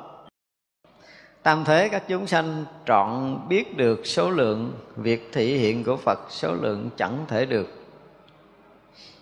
Tức là ở này Ngài nói là ở ba đời, các chúng sanh ở khắp pháp giới mười phương này mà biết được cái số lượng hiện thân, thị hiện của Đức Phật á, thì không có không có mấy người á, ngài nói dụng từ như vậy để là khắp pháp giới chúng sanh này mà cái người thấy được cái chuyện hiện thân của Đức Phật á là không có được mấy người hết đó ba đời luôn tam thế tức là ba thời á. Quá khứ hiện tại vị lai. Cho tới giờ phút này. Nói cho người mà có thể thấy được cái sự hiện thân, sự hóa thân của Đức Phật khắp các cõi thì hiếm quá à. Kiếm không có mấy người đâu. Có lúc hiện một hai nhận đến hiện vô lượng thân hiện khắp mười phương cõi thiệt ra không hai thứ. Có lúc hiện có một, hai thân của như lai thôi. Có lúc hiện thân vô lượng và hiện khắp pháp giới này luôn. Nhưng mà sao? Thì ra không có hai thứ, không có hai thứ. Đó mới là cái đặc biệt. Nói như sáng mình nói, mình thấy không có hai, không có khác nha. Người ở gần người ở kế người ở xa khi mà mình thấy rồi là không có gần, không có xa, người ở cách mình hàng tỷ km vẫn y như mình thấy ở ở đây. Cái số lượng mà nhiều trước kia không thể tính đếm được như một cái thấy đó, trọn đủ hết, không sót một mãi tơ nào hết. Nếu khắp pháp giới này mà mưa một lượt bao nhiêu hạt, nghi lúc đó người đó thấy hết. Đức Phật cũng đã từng nói trong kinh khắp pháp giới mười phương này mưa bao nhiêu hạt là ta biết đó là sự thật đó sự thật trong cái thấy biết của như lai. Cho nên là dù có hiện thân hằng hà xa số cõi đi nữa thì cũng chỉ là cái đó thôi. Chỉ là duy nhất. Giới đức phật thấy là cái chuyện duy nhất. Nhưng mà giới chúng sanh là thấy nhiều cõi nước quá, đầy khắp pháp giới, chỗ chỗ, nơi nơi đều hiện thân để tu hành thành phật. Nhưng mà với đức phật là chưa từng có sự sai khác nào. Và bồ tát thấy được điều này. Cho nên thấy cái chuyện quá khứ cũng như là cái hiện tiền trước mắt nếu mà ai một lần thấy cái chuyện cách đây uh, một ngàn kiếp rõ ràng như là mình đang thấy ở đây là sao? Là người đã chứng thánh rồi chứng thánh rồi mới thấy nổi cái điều này. Rứa được gọi là chứng gì túc mạng minh rồi. Đúng không? Mình mới thấy được. Không có suy nghiệm đâu nha. Và lạ lùng lắm nha. Tức là kiếp này tới kiếp kia là mình tính tính thì mình ngồi mình tính là một năm hai năm ba năm bốn năm cho tới năm chục năm bảy chục năm là nó cũng có cái khoảng cách thời gian hiểu không? Vậy đó mà hằng hà sai số kiếp của mình thấy cái một à. Thấy không trước không sau. Đó là mới là cái trí tuệ giác ngộ. Còn thấy đó có khác một chút đó là người đó chưa giác ngộ. Kỳ như vậy nếu mà thấy người này là à, kiếp này là một sắc nam tước kiếp kế là một sát na sau kiếp kế là một sát na sau thì người đó chưa thực sự giác ngộ. Đó mới là cái thấy của thánh. Mình phân biệt cái thấy thánh và cái thấy của phạm. Thật sự là thánh là cả hằng hai sa số kiếp sanh tử của mình và tất cả chúng sanh đồng một khoảnh khắc thiên tiền không sót mất một đời kiếp nào của mình và tất cả chúng sanh thì người đó mới thực thụ là chứng túc mạng thông còn không là chưa tới. Nên biết điều này. Nên đó cũng là một trong những cái điểm nhấn mà cái thánh thánh trí và phàm trí. Vô lượng, vô biên, vô số kiếp không thể tính lường được. Bây giờ mình không thể tính lường được với cái tâm phàm của mình. Mình có thể suy lượng là nó vô lượng, vô biên, vô số thôi là mình không nhớ hết, không có tưởng hết. Vậy mà lúc đó là chưa có đầy nữa phần ngàn của cái khải móng tay là đã thấy biết hết một lượt. Thấy biết hết. Thế nên là cái hạn hẹp của các vị thánh là gì? Cái vị thánh a la hán là chỉ thấy tám môn bốn ngàn kiếp trở lại. Còn đức phật là vô lượng vô biên kiếp của chúng sanh đều được thấy hết. Cái hạn hẹp của chư thánh là cũng thấy vượt quá ba cõi nhưng mà không thấy khắp pháp giới được như chư phật thấy. Tới cái trí của phật thì là pháp pháp giới này được thấy một lần. Cho nên các vị thánh a la hán cũng thấy mênh mông thấy gần như không có ngàn mé, nhưng mà công phu thêm chút nữa thì thấy thêm kinh khủng hơn. Và tới chứng Phật quả thì thực sự là không có cái gì không có vào trong cái thấy trọn vẹn tròn đầy viên mãn. Cho nên đến cái mức độ mà tròn đầy viên mãn thì phải là Phật mới có đủ sức này. Thành ra là hiện thân thì có khi hiện một, có khi hiện vô lượng, có khi hiện khắp pháp giới mười phương, nhưng mà thiệt ra không có hai thứ tức là ở đâu cũng vậy à. Cõi nước nào cũng là cái chuyện hiện thân đó thôi, năng lực của đức phật hiện tới cõi nào thì xứng, nói pháp kiểu nào thì đức phật sẽ nói đúng cái cái cõi đó, không có sai khác. Ví như trăng tròn sáng hiện khắp các dòng nước, bóng hình, dầu, vô lượng, mặt trăng vẫn không hai. Ví dụ này hay á, đúng không? Mình đứng ở ờ, ở ao này, người bạn mình đứng ở ao kia một trăm người đứng một trăm cái ao, nhìn xuống đều thấy trăng hiện nhưng mà cũng có một mặt trăng thôi. Người đứng ở biển cũng thấy hiện, đứng ở sông cũng thấy hiện, người đứng ở hồ cũng thấy hiện, để thao nước cũng thấy hiện, để tô nước cũng thấy hiện, để chén nhỏ cũng thấy hiện. Nhưng mà cũng là mặt trăng đó. Thì chúng sanh trong cõi nước mười phương cũng vậy, nhận được cái sự hiện thân đức phật cũng giống như một mặt trăng xuất hiện như vậy. Ví dụ này rất là hay.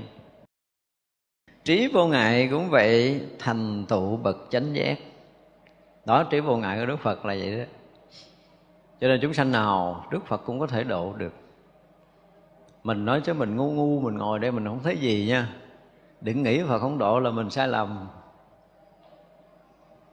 Không có lúc nào đức phật không độ mà đó nhưng mà cái cái mức tiến hóa của mình cái phước lực của mình nó nó nhích có một miếng à.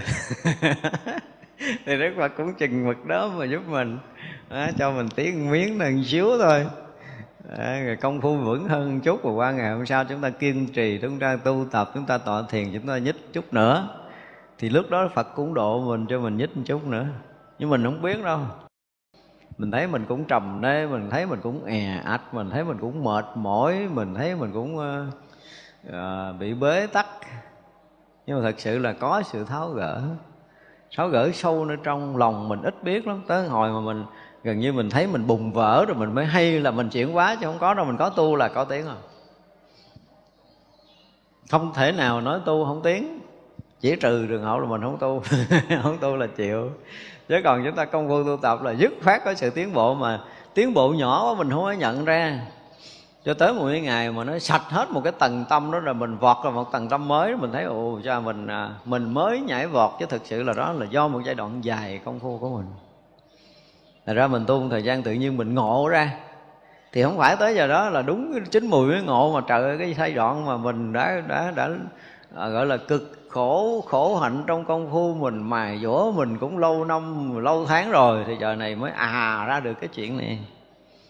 Một câu nói nào đó của một vị thiền sư một vị tổ là nhức đầu mình. Lúc đó mình hoàn toàn bế tắc và chính cái sự bế tắc và muốn phá vỡ cái điều này, nó sẽ ngấm ngầm, nó đốt cháy bên trong, nó phá vỡ những cái mê mờ của mình. Càng lúc nó càng phá vỡ cho tới khi cái vỏ mỏng bên ngoài nó bể. Thì lúc đó à cái câu này là như vậy à? Thì không phải lúc đó là ngộ đâu, nhưng mà đó làm banh ruột lâu lắm rồi, từng ngày, từng giờ, từng cái lúc mà mình thắc mắc á. Từ lúc mà mình thắc mắc về một câu lời đó, mình mình bị bế tắc là mình quyết lòng mình vượt thoát một cách thực sự là những cái ngày tháng đó. Tại vì sao là mình đang bào mòn đó bào mòn cái lớp dày tâm tối của mình lớp dày nghiệp tập của mình được bào mòn cho tới một ngày. À, mình vỡ chuyện ra. Đương nhiên là nếu mà nói mốc thời gian thì ngày đó giờ đó mình ngộ. Nhưng mà không có cái thao thức ờ, của mấy tháng trước thì giờ này không thể ngộ được đâu. Chúng ta phải thấy như vậy. Thì trong giai đoạn thao thức là giai đoạn mình đã đã tự chuyển hóa mình sâu ở bên trong.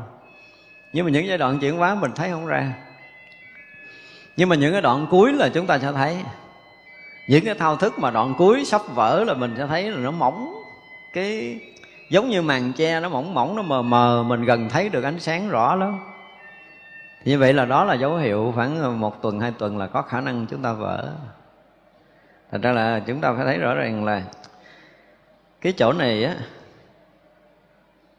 cái tròn đầy cái chánh giác của đức phật, thực ra nó không có phải là cái chuyện một ngày của công phu mà là sự quân tập lâu đời lâu kiếp rồi. Nhưng mà đến lúc mà mình nhận nổi cái trí vô ngại của đức phật thì là cái giai đoạn cuối cùng để có thể làm sạch đi cái đoạn nghiệp này.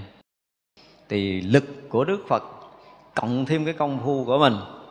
Lúc đó mình hoắc nhiên đại ngộ hay gì đó thì à, lịch sử ghi nhận là lúc đó mình ngộ nhưng mà không ai ghi nhận là đã trải qua 80 năm công phu của mình. Cho nên nhiều người tu rồi tới chừng đó mới nói là ổn bao nhiêu năm công phu của ta. Thật ra không ổn đâu. Không ổn không có sự mài dũa này thì không có giờ phút đó đâu. Đừng có dẫn chơi. Cho nên là nói tới cái chuyện mà ngộ lý rồi theo cái kiểu của nhà thiền là không cần phải gì đụng tới là có thể ngộ nhưng mà không phải vị thầy mà muốn khai ngộ người đệ tử ở chúng cả ngàn như vậy, họ ngắm nghía từ ngày này tới ngày kia, họ chờ đợi coi có người nào tiếng không thấy tiếng thì họ mới khó còn dày quá thì khỏi dập tay ông thầy luôn. Không có ra. Đâu phải dễ đâu. Cho nên là cũng có chỉ, rồi cũng có mớm ý rồi cũng có làm cái gì đó cho cái người đệ tử của mình. Chuyển hóa từng ngày từng ngày từng ngày đến cái lúc mà ông thầy thấy bẻ được rồi.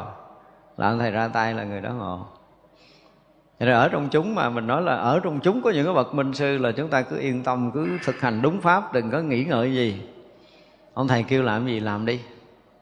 Bảo đảm nếu mà xuống địa ngục, ông xuống thế mình đừng có sợ. Nhưng mà nhiều người thấy ông thầy kêu làm cái gì, nghịch nghịch, cái sợ không dám làm. Sợ không dám làm thôi. Thuận nghịch mà mình không dám làm thì mình chắc chắn là không thể nghe lời thầy. Ví dụ như đang vậy, cái ông thầy kêu mày lấy lửa đốt nhà cho tao. đốt đại đi. Đừng có sợ. Cứ đốt đi. Chứ còn nói, trời đất ơi, tự nhiên thầy kêu tôi đốt chùa, sao tôi dám đốt? Tôi đã thua rồi. Thua rồi, không được. Ông thầy đem tiền cho người khác là mình được. Nên đây là cái chuyện làm phước. Ông thầy kêu mình làm, mình thấy nó dễ dàng, đúng không? Đi khuyên một người làm chuyện này chuyện kia, mình thấy dễ dàng mà kêu là Ờ, phải đốt nhà, kêu phải làm cái chuyện nghịch gì cái là mình hết hết giáo rồi. Thôi thầy thôi dẹp đi, thôi nghĩ đi, tôi không dám làm đâu, thầy làm đi. Là thua. Có nghĩa là mình không tuyệt đối tuân thủ với cái cái việc làm của vị thầy mình. Cho nên mình nhìn trong lịch sử nhân loại có một người duy nhất là ngài là tin tuyệt đối lời thầy của mình. Thành ra khi gặp đức phật mới giác ngộ chứ.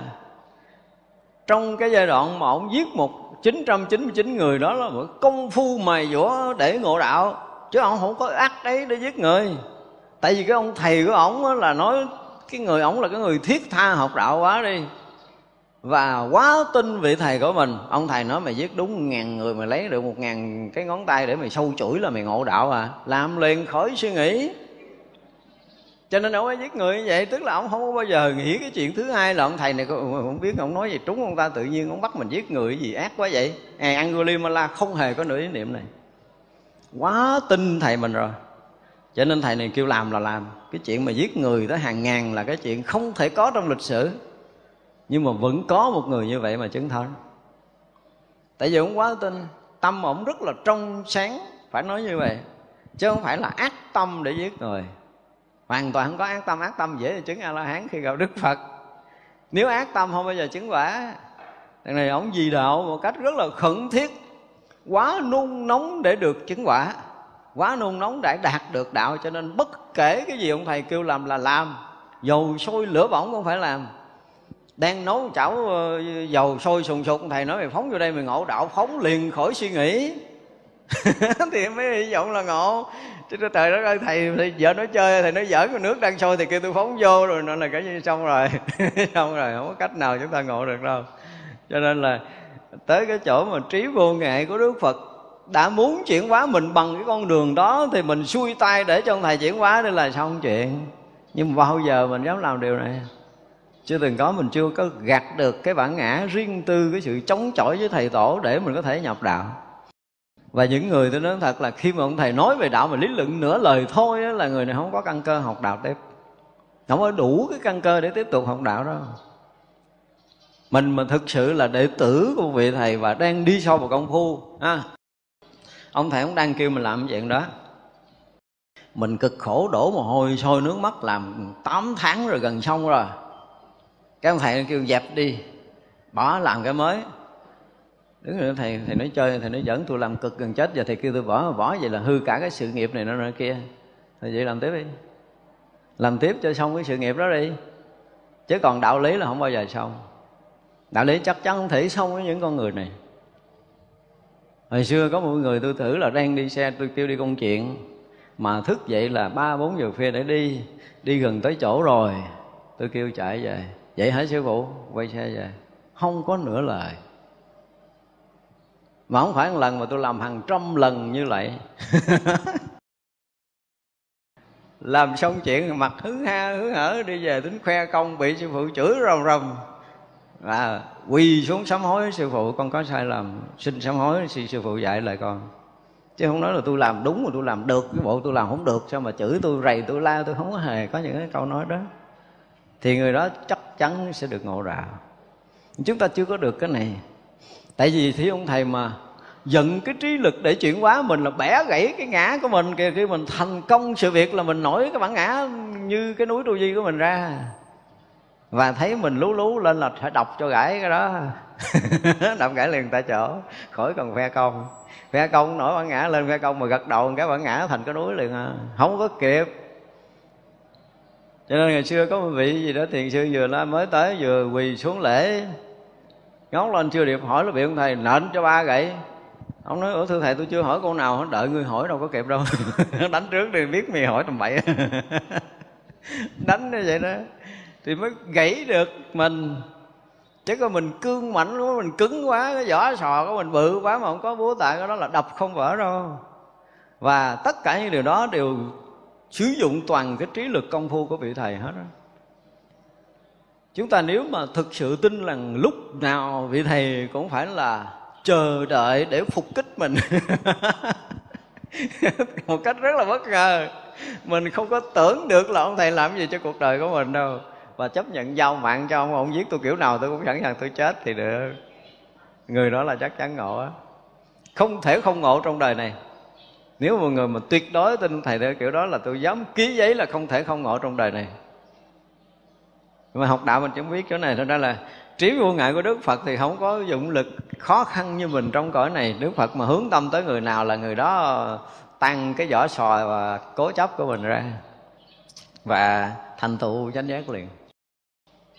Thì cái người này là cái người quá rồi quá nhiều đời, nhiều kiếp đã học Phật, đã tu Phật đến mức độ sâu dày. Ví dụ như bây giờ nha, mà mình à, mình đọc một cái câu kinh nào của Đức Phật dạy thì mình hiểu ra được, hiểu theo cái hiểu của mình thôi chứ hoàn toàn chưa đúng.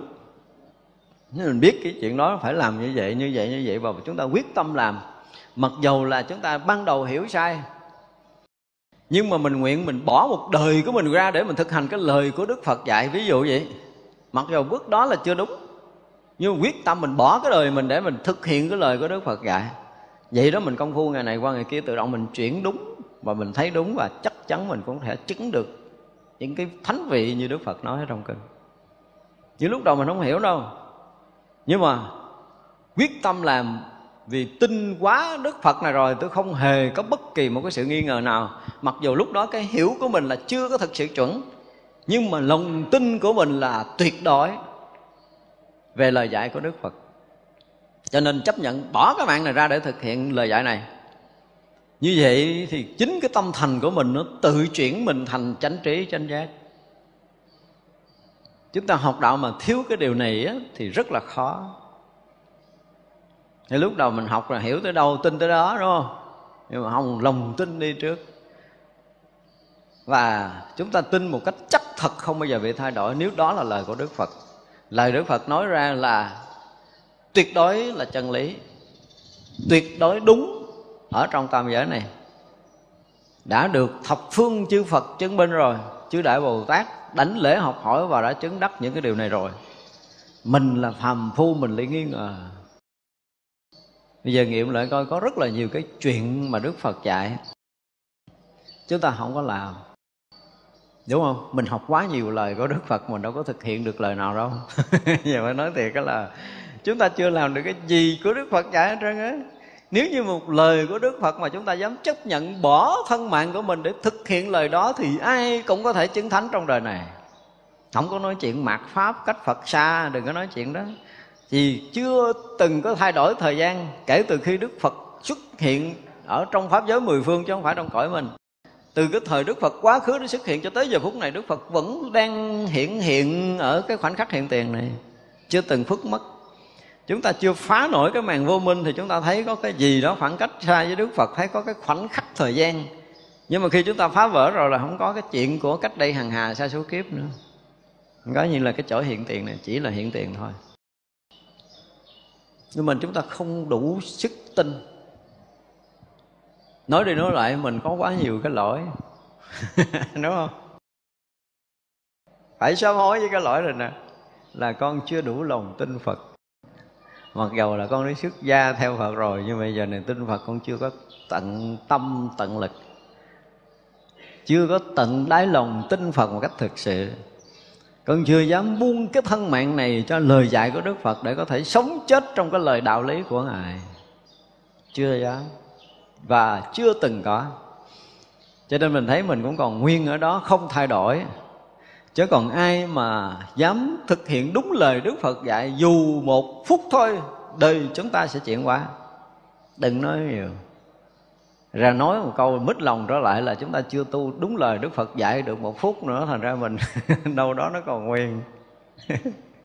Chứ không đúng đời đức phật dạy là chuyển hóa ngay tức thì. Tuyệt đối tin phật, tuyệt đối tin thầy tổ. Mình có thể nghĩ theo cái kiểu thế gian một cách bình thường như thế này. Nếu đây thực sự là một vị thiên tri thức, thì họ không có dạy gì, họ suối mình xuống địa ngục. Vì là mình, nếu mình làm cái điều sai theo lời của ông dạy mà mình xuống địa ngục, thì nhân quả này ông có không? Có, tôi xuống địa ngục là chắc gì ông ở trên bờ. Đúng không? Nếu mà nói một câu ngon vậy đó. Ông kêu tôi làm gì mà tôi xuống địa ngục, chắc gì ông ở yên? Ông cũng xuống địa ngục à? Mà ông không dạy gì, ông ông ông rủ mình xuống địa ngục đâu. Đừng có bao giờ nghi ngờ cái điều này. Nếu mà thực sự đó là một vị thầy mà mình tin, và mình cảm giác là mình tin được rồi, thì ngon đi, ông bẻ, tôi đang đi trước mà ông bẻ cổ tôi quay làm sao, tôi dám quay mặt làm sao, tôi vẫn đi tới. Chứ tôi không thèm xe người, phải không? Ông kêu tôi đi tới mà ông bẻ cổ tôi quay ngược sao là tôi vẫn bước tới. Ông kêu tôi đi tới là tôi đi tới. Nhưng mà cái đầu đó bị bẻ quẹo lên sao rồi? Vẫn phải tiến bước mặc dầu biết ba bước nữa tới vực thẳm ông thầy kêu, bước nữa đi con. Cái gì tới vực thẳm tan mạng tôi rồi sao? Tôi chết rồi sao? Nó mình rất là sợ hãi khi mà vị thầy đã đưa mình tới con đường cùng. Mà tới đường đó mình không chịu buông thân thì không còn cơ hội nữa. Có những người đệ tử mà ông thầy nói đi nói lại lần thứ hai, lần thứ ba mà họ không thay đổi là coi như xong rồi đó họ không còn cơ hội nữa. Không còn cơ hội.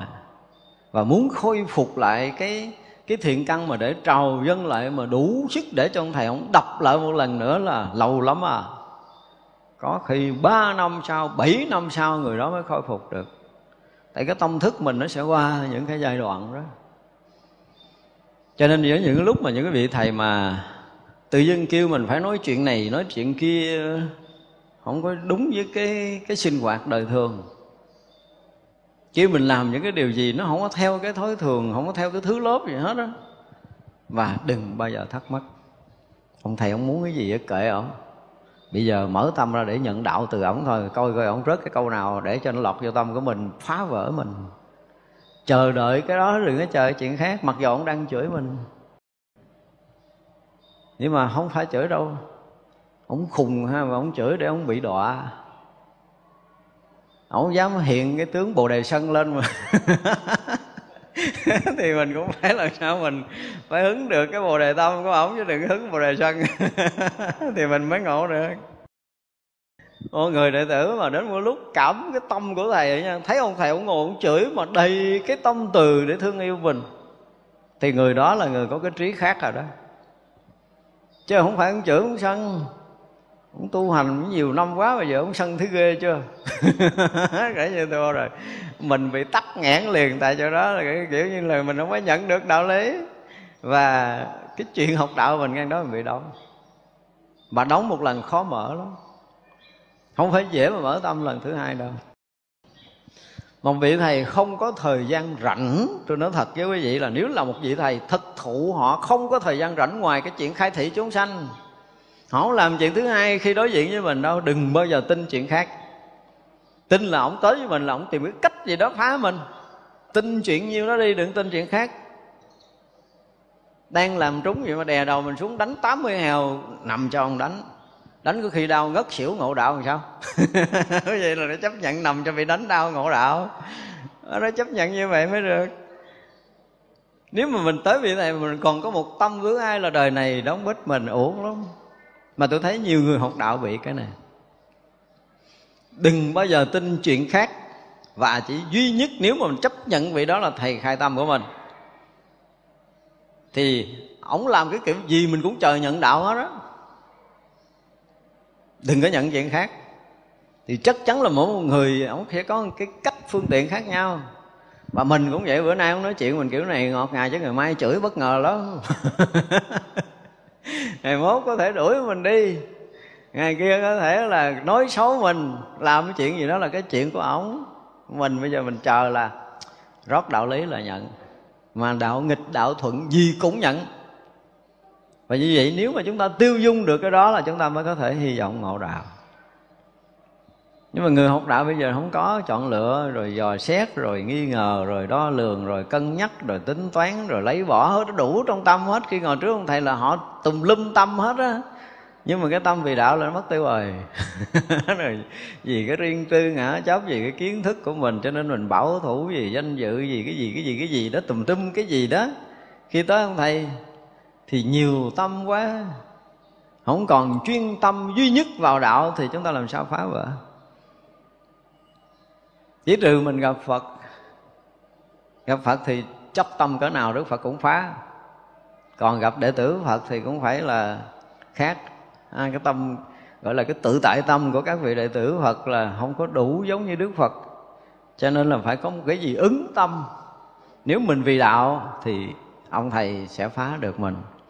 Còn mình chưa có một trăm phần trăm vì đạo thì chờ đoạn nó đi. Chứ không còn đường nào khác hết đó cho nên có những người mà phải rất là kiên nhẫn. Học đạo mình kiên nhẫn, lần này mình lại gần vị thầy không có được là mình phải chờ đợi lần nữa. Chúng ta phải luôn là như vậy đó. Lần này mà không phá vỡ được là nhất định lần sau mình lại vị thầy đó mình phải phải phá được mình. Lần nữa không được thì lần nữa mình cũng sẽ được là cái sự quyết tâm mình mỗi ngày mỗi ngày mỗi ngày mỗi ngày nó phải tăng lên và cái khát khao nhận đạo, cái khát khao được vị thầy khai thị, cái khát khao được tiếp nhận đạo lý của mình, nó càng lúc nó càng mãnh liệt, thì mới hy vọng là chúng ta phá vỡ. Phải được cái này. Và vị thầy luôn chờ đợi người đệ tử bước vô cái cửa này. Chứ còn à, không thì à, làm phước đi. Kiếm một chút phước để sống đời sau. Chứ còn không còn chuyện khác nữa đó, nếu chúng ta không biết liệt quyết tâm gì đạo chúng ta không mở tâm một cách hoàn toàn. Chúng ta không có nhất nhất một trăm phần trăm cho đạo lý thì buông ra để đi làm phước kệ làm gì cũng được quét chùa hay lụm rác gì trong quanh chùa hay là cái gì cũng được. Đi ra đường rồi quét rác lụm rác gì ở ngoài đường cũng được kiếm chút phước. Để hy vọng đời sau là cái sống vậy cái thiện căn của mình thật mãnh liệt cho đạo. Chứ còn học đạo mà tôi thấy gì nó cứ là tôi mơ có lúc cao trào, tôi thấy nhiều tăng ni có lúc cao trào. Trời ơi, tin ông thầy ông thầy mình giống như thánh vậy, ông thầy mình hay dữ lắm, ông thầy mình tuyệt vời lắm rồi nọ nơi kia, cái đâu năm ba phút sau, nghiệp mình nổi lên đó ông thầy này sao nói chuyện tôi nghi ngờ quá vậy ta? Thua rồi. Kiểu đó thì mình học cái gì chứ không phải học đạo đâu. Cái đó mình lo mình học cái nghiệp của mình đó có bao nhiêu kiến thức bao nhiêu nghiệp chướng của mình nổi lên mình đi theo nó chứ mình không có gạt nghiệp chướng, không có gạt kiến thức để mình đón nhận đạo lý. Khó lắm, không mở tâm ra được, cái đó thì rất là khó. Cho nên là trí của ngài đức phật để thành chánh giác thì đức phật quá tuyệt vời rồi. Nhưng mà các vị thánh đệ tử đức phật lực này chưa đủ. Cho nên, nói tới cái từ là viên mãn đạo quả, thì tất cả mọi cái đều viên mãn tròn đầy, cho tới cái trí lực cũng viên mãn tròn đầy trí lực thì một lần thôi, đủ có thể chuyển thập phương thế giới này. Nhưng mà nếu mà chúng ta có cái duyên, thì được tiếp nhận cái đạo lý đó để suy chuyển. Còn không có duyên thì chúng ta tiếp tục gì? Đi theo nghiệp quả của mình. Đạo giác ngộ không ép ai nhưng mà chúng ta mở tâm hướng nào thì cái hướng đó sẽ có đạo của nó nói theo từ Việt Nam là mở cửa hướng nào, gió hướng đó thổi vào. Nhưng mà chúng ta có hỏi thiệt chúng ta có mở trăm đón đạo một cách trăm phần trăm chưa? Ai cũng nói là tôi có, thầy tôi quyết tâm lắm, thầy lâu lắm rồi đó tôi chờ đợi lắm rồi đó, nhưng mà hỏi thiệt là có chưa? Hỏi sâu trong lòng coi mình thực sự một trăm phần trăm đón nhận chưa? Chúng ta chưa có cái này. Và chính vì vậy mà chúng ta vẫn còn bị bích lấp cho nên ngồi nhiều lúc, chúng tôi ngồi riêng. Chúng tôi nói, ủa, mọi người giờ muốn cái gì ta? Thiệt tôi nhiều lúc tôi hỏi, ủa, mọi người muốn cái gì ta? Nếu mà nói về học đạo chuyên môn ở trong đạo tràng này, thì phải nói là đủ kiến thức trang bị đi đến chuyên môn tận cùng trong những cái bài giảng vừa qua. Những cái bước cơ bản hành đạo thì không thiếu sót một điều gì ủa mà tại sao không thấy ai thay đổi hết? Tôi thắc mắc tôi nói ủa sao kỳ vậy đó mình rõ ràng, thứ nhất là cái đức mình không có đủ để chuyển hóa, tức là gọi là cái lực, trí lực vô ngại mình chưa có bằng phật, không có đủ sức này. Vì còn non kém thì đương nhiên là mình phải cố gắng về việc cá nhân là rất phát là tôi phải cố gắng từ ngày rồi. Nhưng mà nếu quý vị không có mở tâm thì nó không có kết nối câu thông được, thì cũng phải chịu là đi đi gọi là trật đường, đi trật đường. Có những người cũng tin mình lắm nhưng mà tin một lúc thôi, tin đoạn thôi, rồi sau đó cũng nghi. Sau đó cũng nghi. Thì chịu, nghi là đóng bích. Chỉ cần một ý niệm nghi ngờ là sẽ đóng bích tất cả những cái cửa đạo lý của mình vào ông thầy. Và rất là khó khôi phục mà, không phải dễ đâu. Ví dụ như có những người mà nói chuyện đạo lý, tới với ông thầy nó không có không có thật tâm ví dụ như qua một giai đoạn công phu trong thất ra lại trình đạo lý với thầy thì không phải là trình với cái tư cách là một người học trò à, do lời thầy dạy thầy dạy như vậy mình làm như vậy cho nên mình trình vậy. Không có. Mà mình muốn mình thể hiện mình có hiểu biết có công phu để cho ông thầy à, giống như là à, chấp nhận mình ở cái tầng bậc đạo lý cao đại khái là như vậy. Thì cái cách trình bày nó khác đi. Và người đó sẽ bị trắc trở trong công phu dài lâu lắm làm cái gì có thể nói dốc được với ông thầy nhưng mà trình công phu đừng bao giờ có một mãi tơ không thật. Tắt hết tắt hết. Dù quý vị có nhập thất 8 năm sau nữa, vẫn dậm chân tại chỗ, không một chút tiến qua một mãi tơ dối trá cho vị thầy mình thôi thì đó là cái mà ở trong đạo lý chúng ta phải biết. Không đơn giản đâu nha. Nói chuyện đạo lý mà nói kiến giải á, mà nói với ai vẫn chơi ở ngoài, uống trà nói dốc được, không sao. Nhưng mà nói với thầy của mình, người khai tâm cho mình, người có trách nhiệm chuyển hóa cho mình mà mình không thật tâm trình bày. Đương nhiên là mình không thật, thầy không biết. Nhưng mà sâu trong lòng thầy thành thật chia buồn mình, hư rồi. Người đó không thể tiếp tục được học những cái đạo lý sâu hơn. Muốn khôi phục cái đó khó lắm. Mình phải thực sự thành tâm sám hối với cái lỗi đó. Mà nhiều lúc họ còn bị những cái hoạn nạn nữa. Cái đó là cái cách mà dạy dỗ của các vị hộ pháp long thiên. Họ làm để cho mình thức tỉnh, để mình sám hối. Cho nên đó là cái việc học đạo mà cái đòi hỏi, không phải là cái đòi hỏi đâu mà nó trở thành một quy luật. Nếu như chúng ta không đi như vậy, những cái bước cơ bản để học đạo, giống như sáng mình nói cái bước cơ bản để mà phá cái thân thành không á, mà chúng ta không bước bước này chúng ta không bao giờ chứng thành. Còn chúng ta không có thật tâm, thật lòng để học đạo á, chúng ta chưa có từng quyết tâm bỏ cái mạng này cho đạo, chưa giao mạng ông thầy một trăm phần trăm á, thì chúng ta cũng khó. Có những người không phải là xuất gia cư sĩ tại gia thọ. Họ cũng rất là bận biểu chuyện gia đình. Khi mà nói cái chuyện mà phải nhập đạo, ví dụ như công phu họ đang chuyển tới một bước nào đó rồi, nói là bây giờ bỏ hết chuyện gia đình để nhập thất là họ gạt cái bụp khỏi cần suy nghĩ và chấp nhận vô thất. Thầy cho nhập 3 năm, tôi ở 3 năm, cho nhập suốt đời, tôi ở suốt đời, không có nửa niệm suy nghĩ. Không có suy nghĩ lại đừng nói là con còn ờ, tạo nghiệp, còn cái này còn cái kia, để sắp xếp rồi nó xong mới không có không có chuyện đó và mình vô thất, do đạo lý mà chỗ sống gia đình của mình, người thân của mình lại chuyển biến tốt. Đương nhiên long thiên hộ pháp cũng sẽ lo. Mình lo chưa chắc gì hộ pháp lo đâu, yên tâm đi. Nhưng mình cứ tính toán, mình phải sắp xếp cho được cái này, được cái kia, được cái nọ, rồi mình mới mới được, không có không có cần. Chuyện cần nhất là đạo lý vì á, cái người mà hộ đạo cái phước cho cái thế gian này chứ không phải phước cho gia đình, dòng tộc mình. Cái phước đó nó lớn lắm, không có thể tính lường được.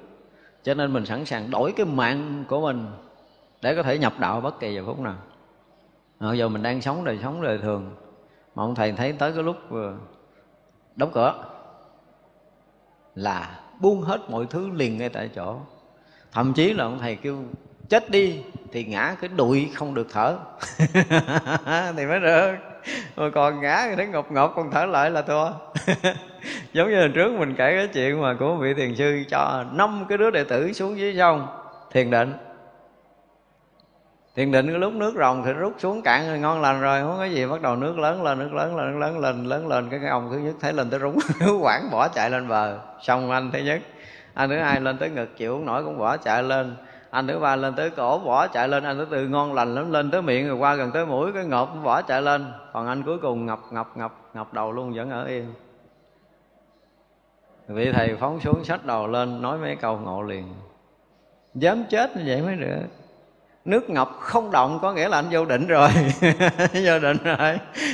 Vô định rồi, cho nên nó đâu có sợ chết đâu. Nước ngập qua lỗ mũi mà không thèm thở, coi như là anh không có chết rồi thì những người như vậy mới nhập đạo nổi. Và cái người đó thì cái thời này kiếm hơi bị khó đúng không? Cho nên là cái người nhập đạo hơi bị hiếm.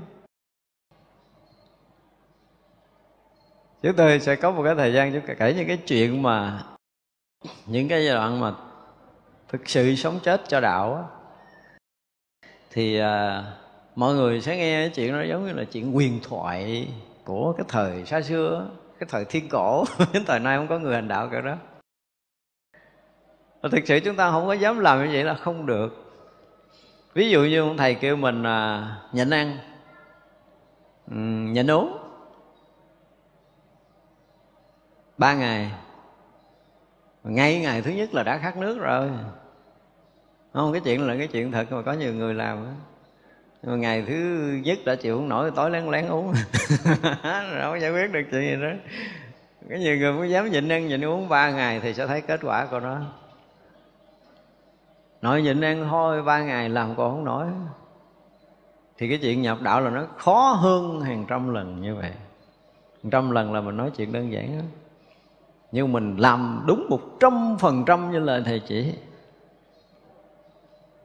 thì chắc chắn là mình sẽ được ngộ. Tôi nói là điều này là điều chắc chắn không thể nào thay đổi được.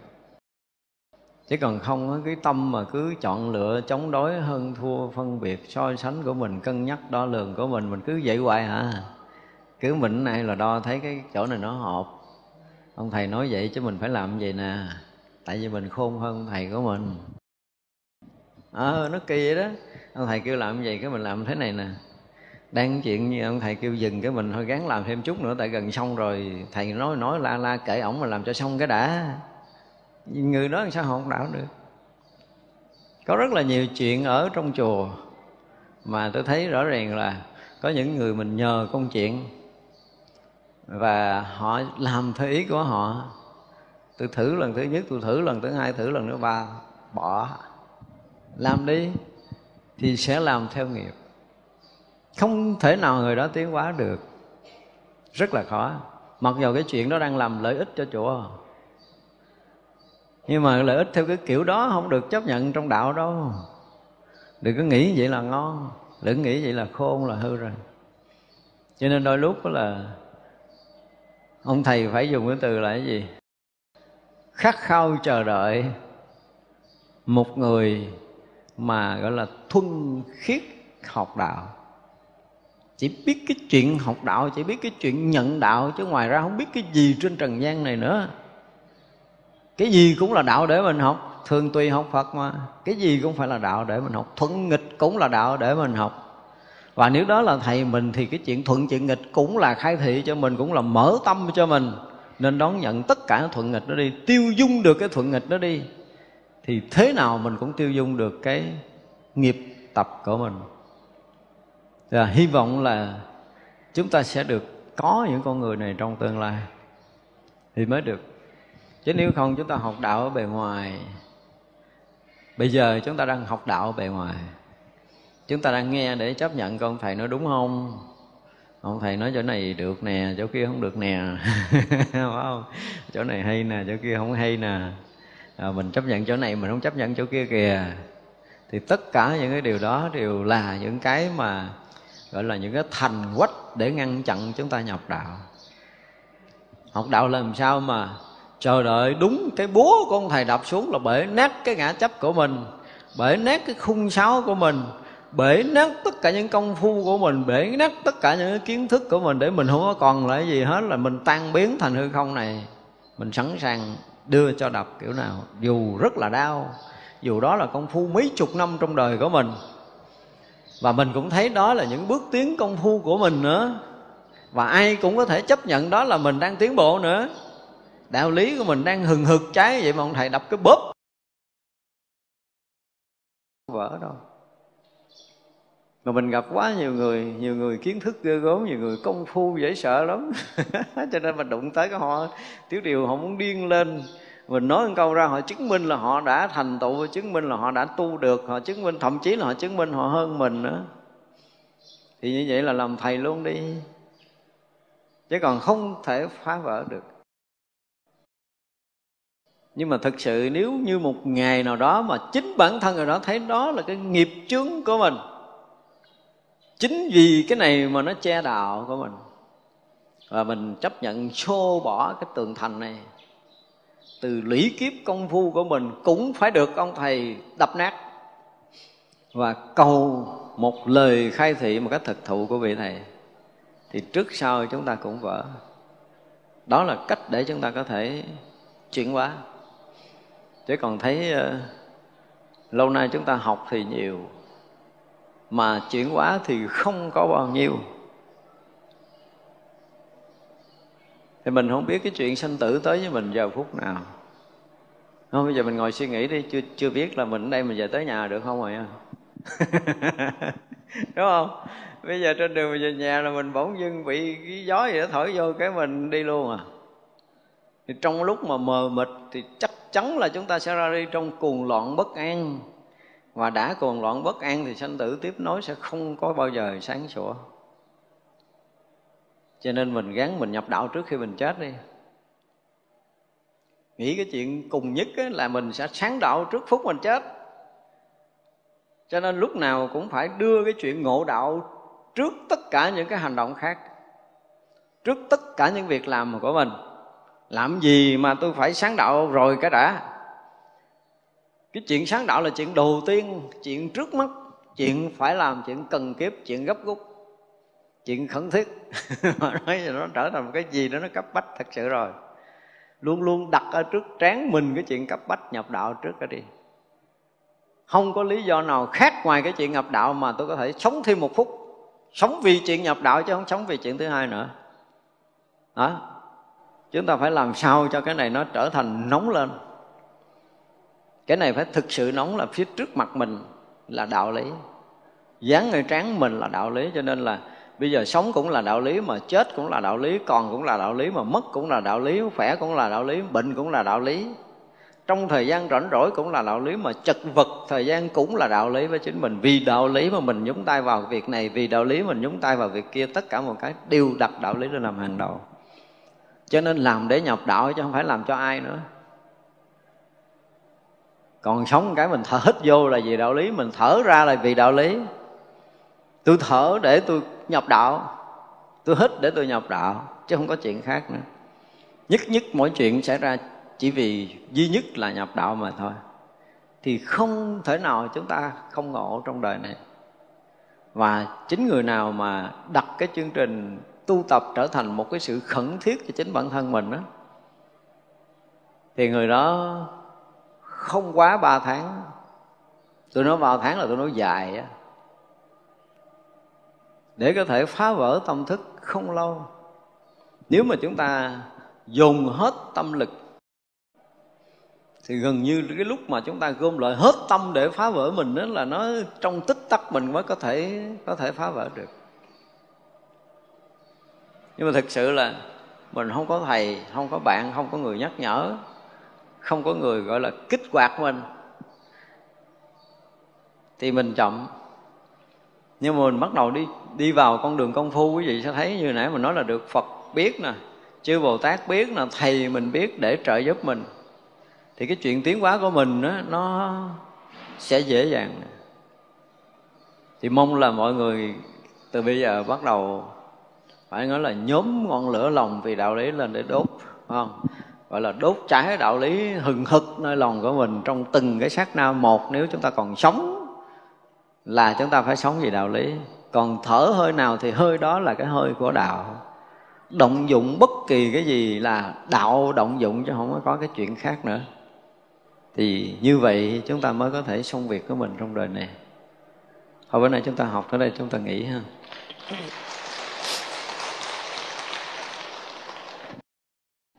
Bây giờ chắp tay hồi hướng. Chúng sanh